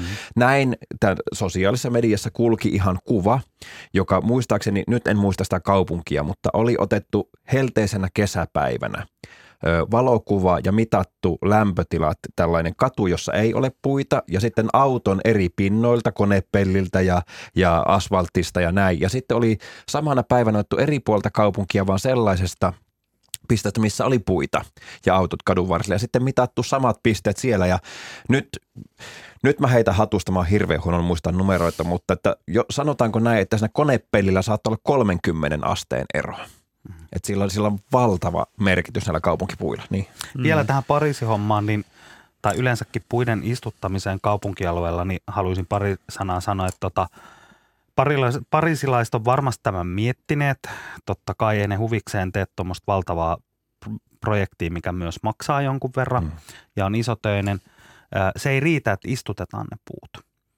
Eli, eli niistä pitää todella pitää kaupungissa huolta ja se tarkoittaa sitä, että ne pitää asettaa sen muun kaupunkitilan käytön edelle. Koska jos edelleen niitä saa esimerkiksi kolhia, kaivella niiden juuristoja, jollain Mm. mm. muulla tapaa pahoinpidellä niitä, niin ne ei kasva koskaan isoksi ja ne ei tule koskaan tarjoamaan Marjastama, niitä. mhm. Että, mm. että jos puita vaan niin kuin istutetaan ja lätkitään sinne sun tänne ja odotetaan, että niistä tulee vanhoja, niin ei tule. Joo. Se on, se on silmän lumetta. Ei silloin. tule ekosysteemipalveluita. Niin, mutta se vaatii sen, että puut voi hyvin, ne kasvaa hyvin ja, ja niistä tulee vanhoja. Silloin me saadaan ne kaikki tuotot. Mutta jos me ei pidetä puista huolta ja asetetaan aina kaikki infra ja ö, se alueen muu käyttö edelle, niin puut kärsii ja niistä ei tule vanhoja. Pahimmassa tapauksessa me kasvataan hiilijalanjälkeä. Mutta me luotamme. Me luotamme, luotamme pariisilaisia. Mä, mä toivon, että... Kuvit, Mietin niitä kaikkia kuule sat, satoja vuosia vanhoja, se käsityöläisperinne, mikä Pariisissa on. Niin voisin kuvitella, että he myös puihin suhtautuvat samalla arvokkuudella. Toivottavasti. Ja mä toivon, että samanlaisia projekteja tulee meillä ja yleensäkin puiden arvostus ja huomionotto kaikessa kaupunkitilan käytössä, niin että se paranisi huomattavasti. Kyllä. Kaupunkien päättäjät, kaupunkien päättäjät, kuulkaa tämä, kun puut voivat hyvin, ihmiset voivat hyvin. Aivan.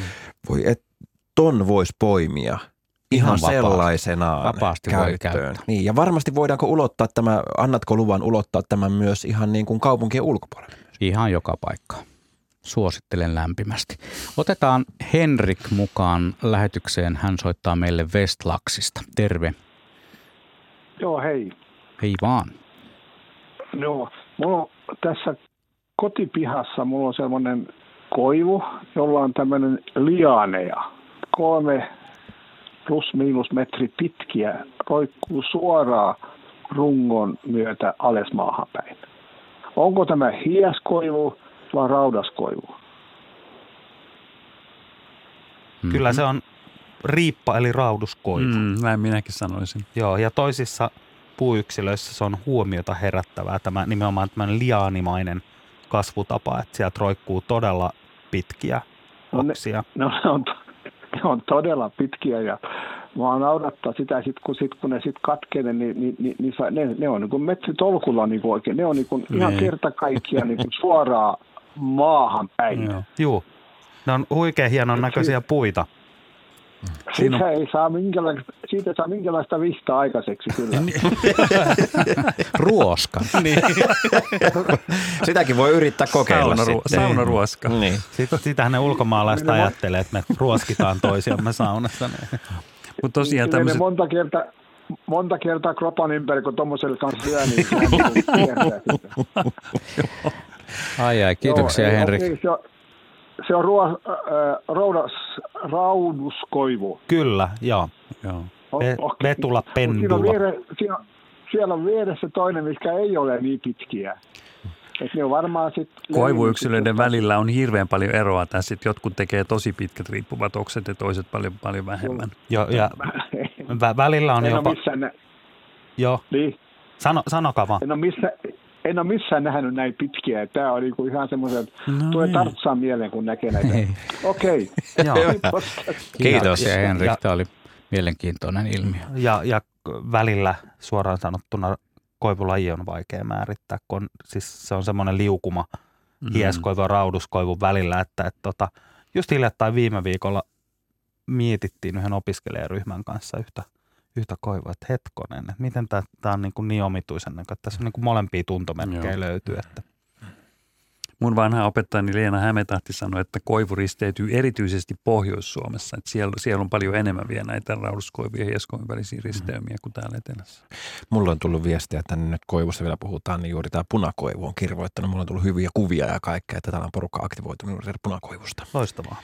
Ja äsken kun tuossa puhuttiin tuosta kaupunki, kaupunkeihin istutettavista puista, niin eräs kuuntelijamme laittoi, että Areenasta löytyy sarja Tulevaisuuden puutarhat. Jaksoissa kerrotaan kaupunkisuunnittelusta, muun muassa Singapore, Pariisi ja muita. Että se on ihan mielenkiintoista. Joissain paikoissa Singaporehan on varsin kuuluisa siitä, että siellä tehdään valtavaa duunia sen suhteen. Mutta mun on pakko nyt, sopiiko se Markullekin, että palataan siihen teemaan, mistä äsken puhuttiin, siihen puiden ja puiden niin kuin ymmärrykseen Joo, joo, joo. ympäristöstään ja Joo. kaikesta.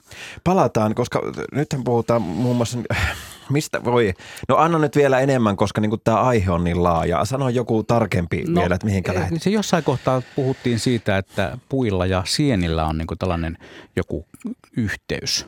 Joo, no kenet mä päästän ääneen vai varaanko itse tämän tilan? Älä, kun- älä, meillä on asiantuntijat Mä, sitä mä voisin sanoa jonkun No niin, sanan tästä. joo. Ole hyvä. Jos tässä puhutaan nyt puiden välisestä kommunikoinnista, Mm. niin sehän on semmoinen ä, aluetieteys, josta me tiedetään vielä aika vähän. Me tiedetään, että jos puut stressaantuu esimerkiksi niin, että niihin iskee jotkut, jotkut sienitaudit tai hyönteistaudit, niin ne päästää ympäristönsä yhdisteitä, joilla ne tiedottaa muille puille siinä ympäristössä, että täällä on nyt joku, joku hyönteisvaurio, että pu- puolustautukaas nyt sitä vastaan, että se varmaan kohta iskee teihinkin. Tämmöistä signalointia tapahtuu siellä puun sisällä, mutta tosiaan puusta toiseen. Kyllä, näin. Nämä, nämä me tiedetään ja tiedetään jotain niistä yhdisteistäkin, mitkä tässä vaikuttaa. Ja signalointia tapahtuu myös tota, niin, tämän tuho, vaikka tämän tuhohyönteisen loisille tai pedoille. Eli siis Kyllä. hyönteisille kerrotaan myös, tulkaas tänne, täällä on teille Niin, hommia. eli- niin, mo- joo. monet peto, petopistiäiset niin aistii näitä puiden erittämiä aineita ja tulee sitten paikalle ja iskee munansa sitten jonkun hyönteistoukan sisään. Ja tunturikoivu on tästä loistava esimerkki, koska tunturikoivu esimerkiksi juurikin näette, jos ö, tunturimittari hyökkää tunturikoivujen kimppuun, niin sitten nämä kyseiset hyökkäyksen kohteeksi joutuneet puut alkavat erittää sellaista sellaista ainetta ilmaan, jonka ne sitten päästävät tuulen mukaan. Ja sitten kun nämä naapuritunturikoivut ottavat tämän signaalin vastaan, ne alkaa erittää sellaista ainetta, jotta niiden lehdistä tulee pahanmakuisia. Ja mm. sitten ne pystyy e- tällä tavalla tuota, varautumaan tulevaan hyökkäykseen. Mutta tämähän ei vielä riitä, koska tämän saman hätäsignaalin tai hätä varoituksen ymmärtävät myös linnut. Ja tästäkin on tehty Suomessa ihan tutkimusta ja niitä ni- lintuja nimettiin useampi, mutta mä muistan niitä vain kaksi. Se oli järripeippo ja pajulintu, jotka ymmärtävät tämän tunturikoivun kutsun ja niille se tarkoittaa, että ruokapöytä on katettu. Tervetuloa. Ja näin ne sy- tulevat tunturikoivujen avuksi syömään näitä tunturimittareita. Ja kaiken lisäksi vielä minulla on tässä nyt printti ja uudenlainen tutkimus on tästä, että on hu- huomattu myös, että nythän puhutaan tunturikoivu on lehtipuu, niin samanlaista signaalia on myös havupuilla. Eli myös havupuut kommunikoivat samalla tavalla kemiallisesti. Joo.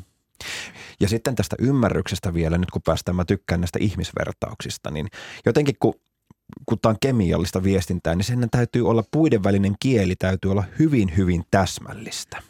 Että siinä ei ole niin kuin väärinymmärryksen vaara. Niin kun puhutaan ihmisten sanoista, niin jollekin, tiedätkö, niin kuin, ne alkaa tappelemaan siitä, että onko tämä niin kuin keltainen vai vihreä, kun ne näyttää vähän erilaiset. Meidän sanat on ihan niin kuin perseestä välillä suoraan. Että niin, niin moni, ei, ja ihmiset ylipäätään tappelee tavallaan siitä, kun ne ei ymmärrä merkitystä, ne joku on niin monimerkityksellä, mutta puilla. Ja sitten jos niiden juuret vielä kaikille, ne pystyy miljoonasosan tarkkuudella tunnistamaan, että minkälaisia yhdisteitä maaperässä on ja kaikkea muuta, niin sen täytyy olla äärimmäisen täsmällistä. Se on vähän sama Kurt, jos mä ottaisin sua tällä tavalla olkapäästä kiinni ja mä pystyisin jotenkin, jos meillä olisi tällainen puiden välinen kommunikointi, niin sä tietäisit tismalleen miljoonasosan tarkkuudella, mitä mä ajattelisin tässä. Ajattele, miten edistyksellistä ja hienoa se on meihin verrattuna. Mm. Ja tämän, tämmöisestä signaloinnista me tiedetään vielä ihan hirvittävän vähän. Mm. Mä, mulla on yksi sellainen mieliesimerkki, jonka mä haluaisin tässä tuoda esille. Me tiedetään, että esimerkiksi omenapuut ja miksei nyt ne pihlaajatkin, mitkä, mitkä tässä on ollut, ollut puheena, niin kukkii tiettyinä keväänä oikein runsaasti ja taas toisina keväänä ei lainkaan. Ja sen mukaan tulee sitten vähän omenia tai pihlaamarjoja. Mutta nyt varsinkin omenapuiden kohdalla me tiedetään, että saman paikkakunnan omenapuut tahtoo kukkia juuri samana vuonna. niin mä haluan olla pikkuhiljaa vakuuttunut siitä, että ne puut signaloi toisilleen siellä ja sanoo, että no nyt oli aika hyvä kesä, että nyt on niin paljon pystytty tekemään, tekemään vaikka kukkasilmuja, että eiköhän me kaikki kukita nyt sitten samana vuonna. Ja silloin siitepölyä on paljon, kukat pölyttyä ja niin edespäin.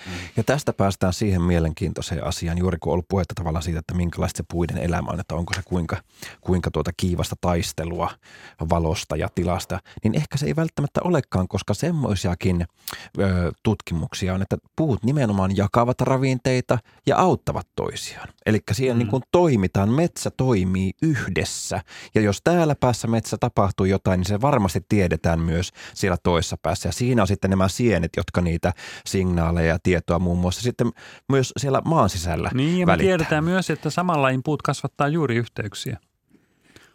Otetaan puhelu nyt tähän väliin. Joo. No niin. Tämä on vauhdissa tämä lähetys. Meillä alkaa olla seitsemän puoli minuuttia lähetysaikaa jälleen, mutta nyt meillä on Pentti Kuhmosta linjalla. Terve. Terve, terve.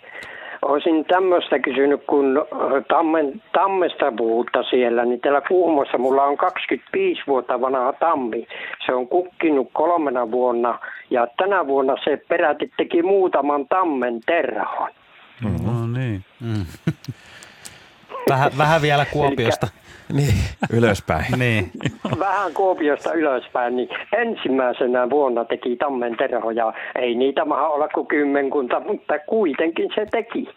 Kyllä. Joo. Joo. Ja sitten toinen kysymys. Minulla on tämmöistä kuin rai, raita. Niin miten paksuksi voi ja miten vanhaksi voi kasvaa? Mulla on 2 metriä 33 senttiä on ympärysmitta metrin korkuselta. Ja vieläkö se, se on semmoinen 50, ehkä 72 vuonna lähtenyt kasvamaan. Ja vieläkö se elää miten pitkään? Pääsääntöisesti raidan rungot, ra, raitapuut on kuitenkin aika lyhytikäisiä. Ne, mm. ne saa helposti kuhmukäävän etenkin vaivakseen vähän kiäkkäämpänä ja se tehokkaasti lahottaa niiden rungot ja ne romahtelevat, mutta sittenhän sieltä niin kuin tyvi, tyvivesoista niin kasvaa uusia raidan runkoja tilalle. Mutta tota, joo, siis osa on, on, on aika vanhojakin ja, ja rungot voi olla toista metriä paksujakin parhaimmillaan. Itsekin nähnyt hyvin, hyvin järeitä, mutta tota, en mä siitä iästä tarkemmin osaa, en mä muista mm. mitään raidan ikäennätystä kuuleeni, että kyllä mä luulen, että sata vuotta on aika, aika paljon kyllä raidalle, mutta joskus se ehkä voi olla vaikka enemmänkin. Joo, pajut ei yleensä ole kauhean pitkäikäisiä. Mutta pitäisi ihan tarkistaa se kirja Suomen paksuimmat puut. Siitähän tuli tässä ihan just uusi, uusi painos. Niin siellä on varmaan, varmaan myös sanottu, että miten, miten paksuksi raita, raita mm. kasvaa Suomessa. No kun mua harmittaa just se, että kun mä avasin tämän sivun, mä nimittäin tänään just luin sen. Mutta mä en nyt saa silmiin sitä, että nimenomaan puhuttiin raidasta. Ja se, se, se, niin se ympärysmitta oli aivan valtava. Mutta mm. nyt mulla tässä edessäni lista suurimmat puut ja nyt mä en saa tätä raitaa tähän tota, niin, mitenkään mitenkään silmiin, että mikä mua harmittaa se. Joku mutta kuuntelija sen meille vielä ehtii Ihan kaivaa varmasti. viisi minuuttia aikaa. Ehkä pitäisi ottaa noin pari kirjaa aina mukaan mm. ne lähetyksiä, voisi luntaa. Pentti, kiitokset tästä mielenkiintoisesta. Etten sanoisi tämän lähetyksen viimeisestä soitosta, ja. koska me mennään varmaan tästä pikkuhiljaa kohti uutisia ja palaammeko kenties vielä tähän puiden kommunikaatioasiaan. Espoosta, tässä se on. Espoosta löytyi maamme paksuin, tämä artikkeli on vuodelta 2016. Espoosta löytyi maamme paksuin raita, 661 senttiä. Joo, mutta siinä on, siinä on monta runkoa.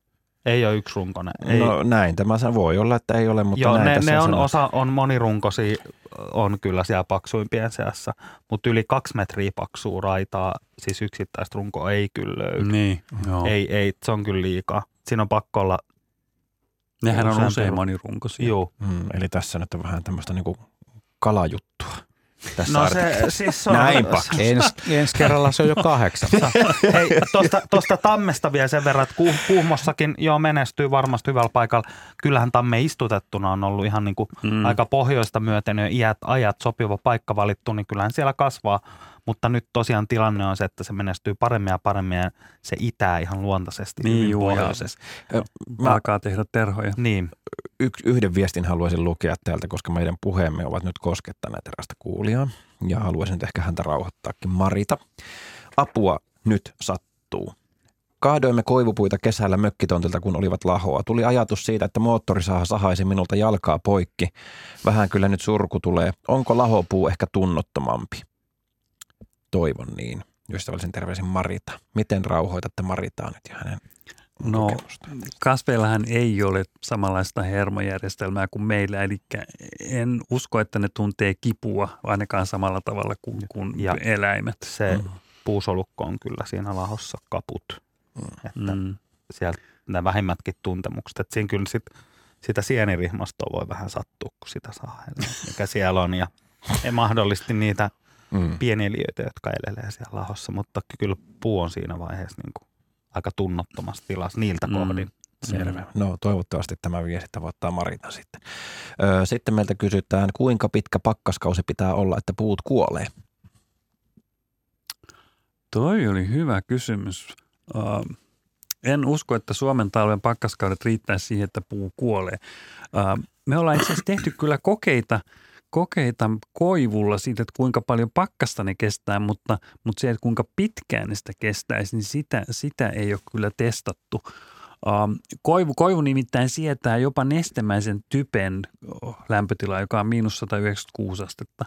Että kyllä ne hyvin, hyvin sietää kylmyyttä, no. mutta, mutta mä uskoisin, että, että jos on sitten siis todella pitkä pakkaskausi, niin se mikä siinä voi tulla oh, kuoleman aiheuttavaksi tekijäksi on se, että ne pakkas kuivuu. Nythän puiden oksat ja silmut on hirveän hyvin suojattu. Niissä on silmusuomut ja pahakerrokset ja kaikki, jotka suojaa niitä haittumista vastaan. Mutta tietysti jos nyt on ihan loputtoman pitkä pakkasjakso, niin silloin ne voi sitten pakkas kuivua. Entä sitten joku Siperian lehtikuusi, joka on äärimmäisen kylmän kestävä puu? Niin eikö se kuitenkin vielä kovemmaksi mene sitten jo? No kyllä, kyllä varmasti joo. Ja, ja Siperiassa, jossa on tietysti mannerilmasto, niin siellä on erittäin kylmät talvit ja saattaa olla hyvin pitkät pakkasjaksot mm. ja kyllä ne puut kestää sen ihan hyvin. Että niin kuin mä sanoin tuossa aluksi, niin tavallinen suomalainen talvi, vaikka olisi, olisi koko talven pakkasta, niin kyllä ne puut sen kestää ihan hyvin. He, heikoimmat sitten kuolee sieltä pois, mutta sitten mm. suuri osa kyllä varmasti on totta. Eli lähtökohtaisesti ne puut, jotka nyt täällä Suomessa elävät luonnonvaraisena, ne on aika kovia karppaisia. Ne on hyvin, mm. hyvin sopeutuneet tähän ilmastoon, kyllä. Ja sitä odotellessa sitten nythän ne siihen valmistautuvat. Aivan. Hmm. Tämä oli sitten puiden syksy. Täällä asiantuntijana arboristi Sami Kiema ja professori Kurt Fagersted ja toimittajina Markku Sipi ja minä olen Juha Plumberi edelleen. Jatkan tässä sitten Metsäradion hetken kuluttua. Mutta vielä kysyn, että mitä sitten seuraavaan lähetykseen, kun on puiden kevät, mitä te odotatte? Tuleeko jotain uutta tietoa puista? Ihan nopeasti. No ainakin levinneisyydestä. Hmm. Joo, ja tietoa tulee valtavasti koko ajan. Ihan varmasti on jotain uutta, uutta juttua ja tietysti kuuntelijoilla on varmasti mielenkiintoisia kokemuksia. Näin on ne mielenkiintoisia kysymyksiä. Tulee jokaiseen lähetykseen. Kiitoksia kaikille tähän lähetykseen osallistuneille. Nyt me siirrymme hetkeksi uutisiin, sitten säätietoihin ja siitä onkin aika kivuta sitten Metsäradioon.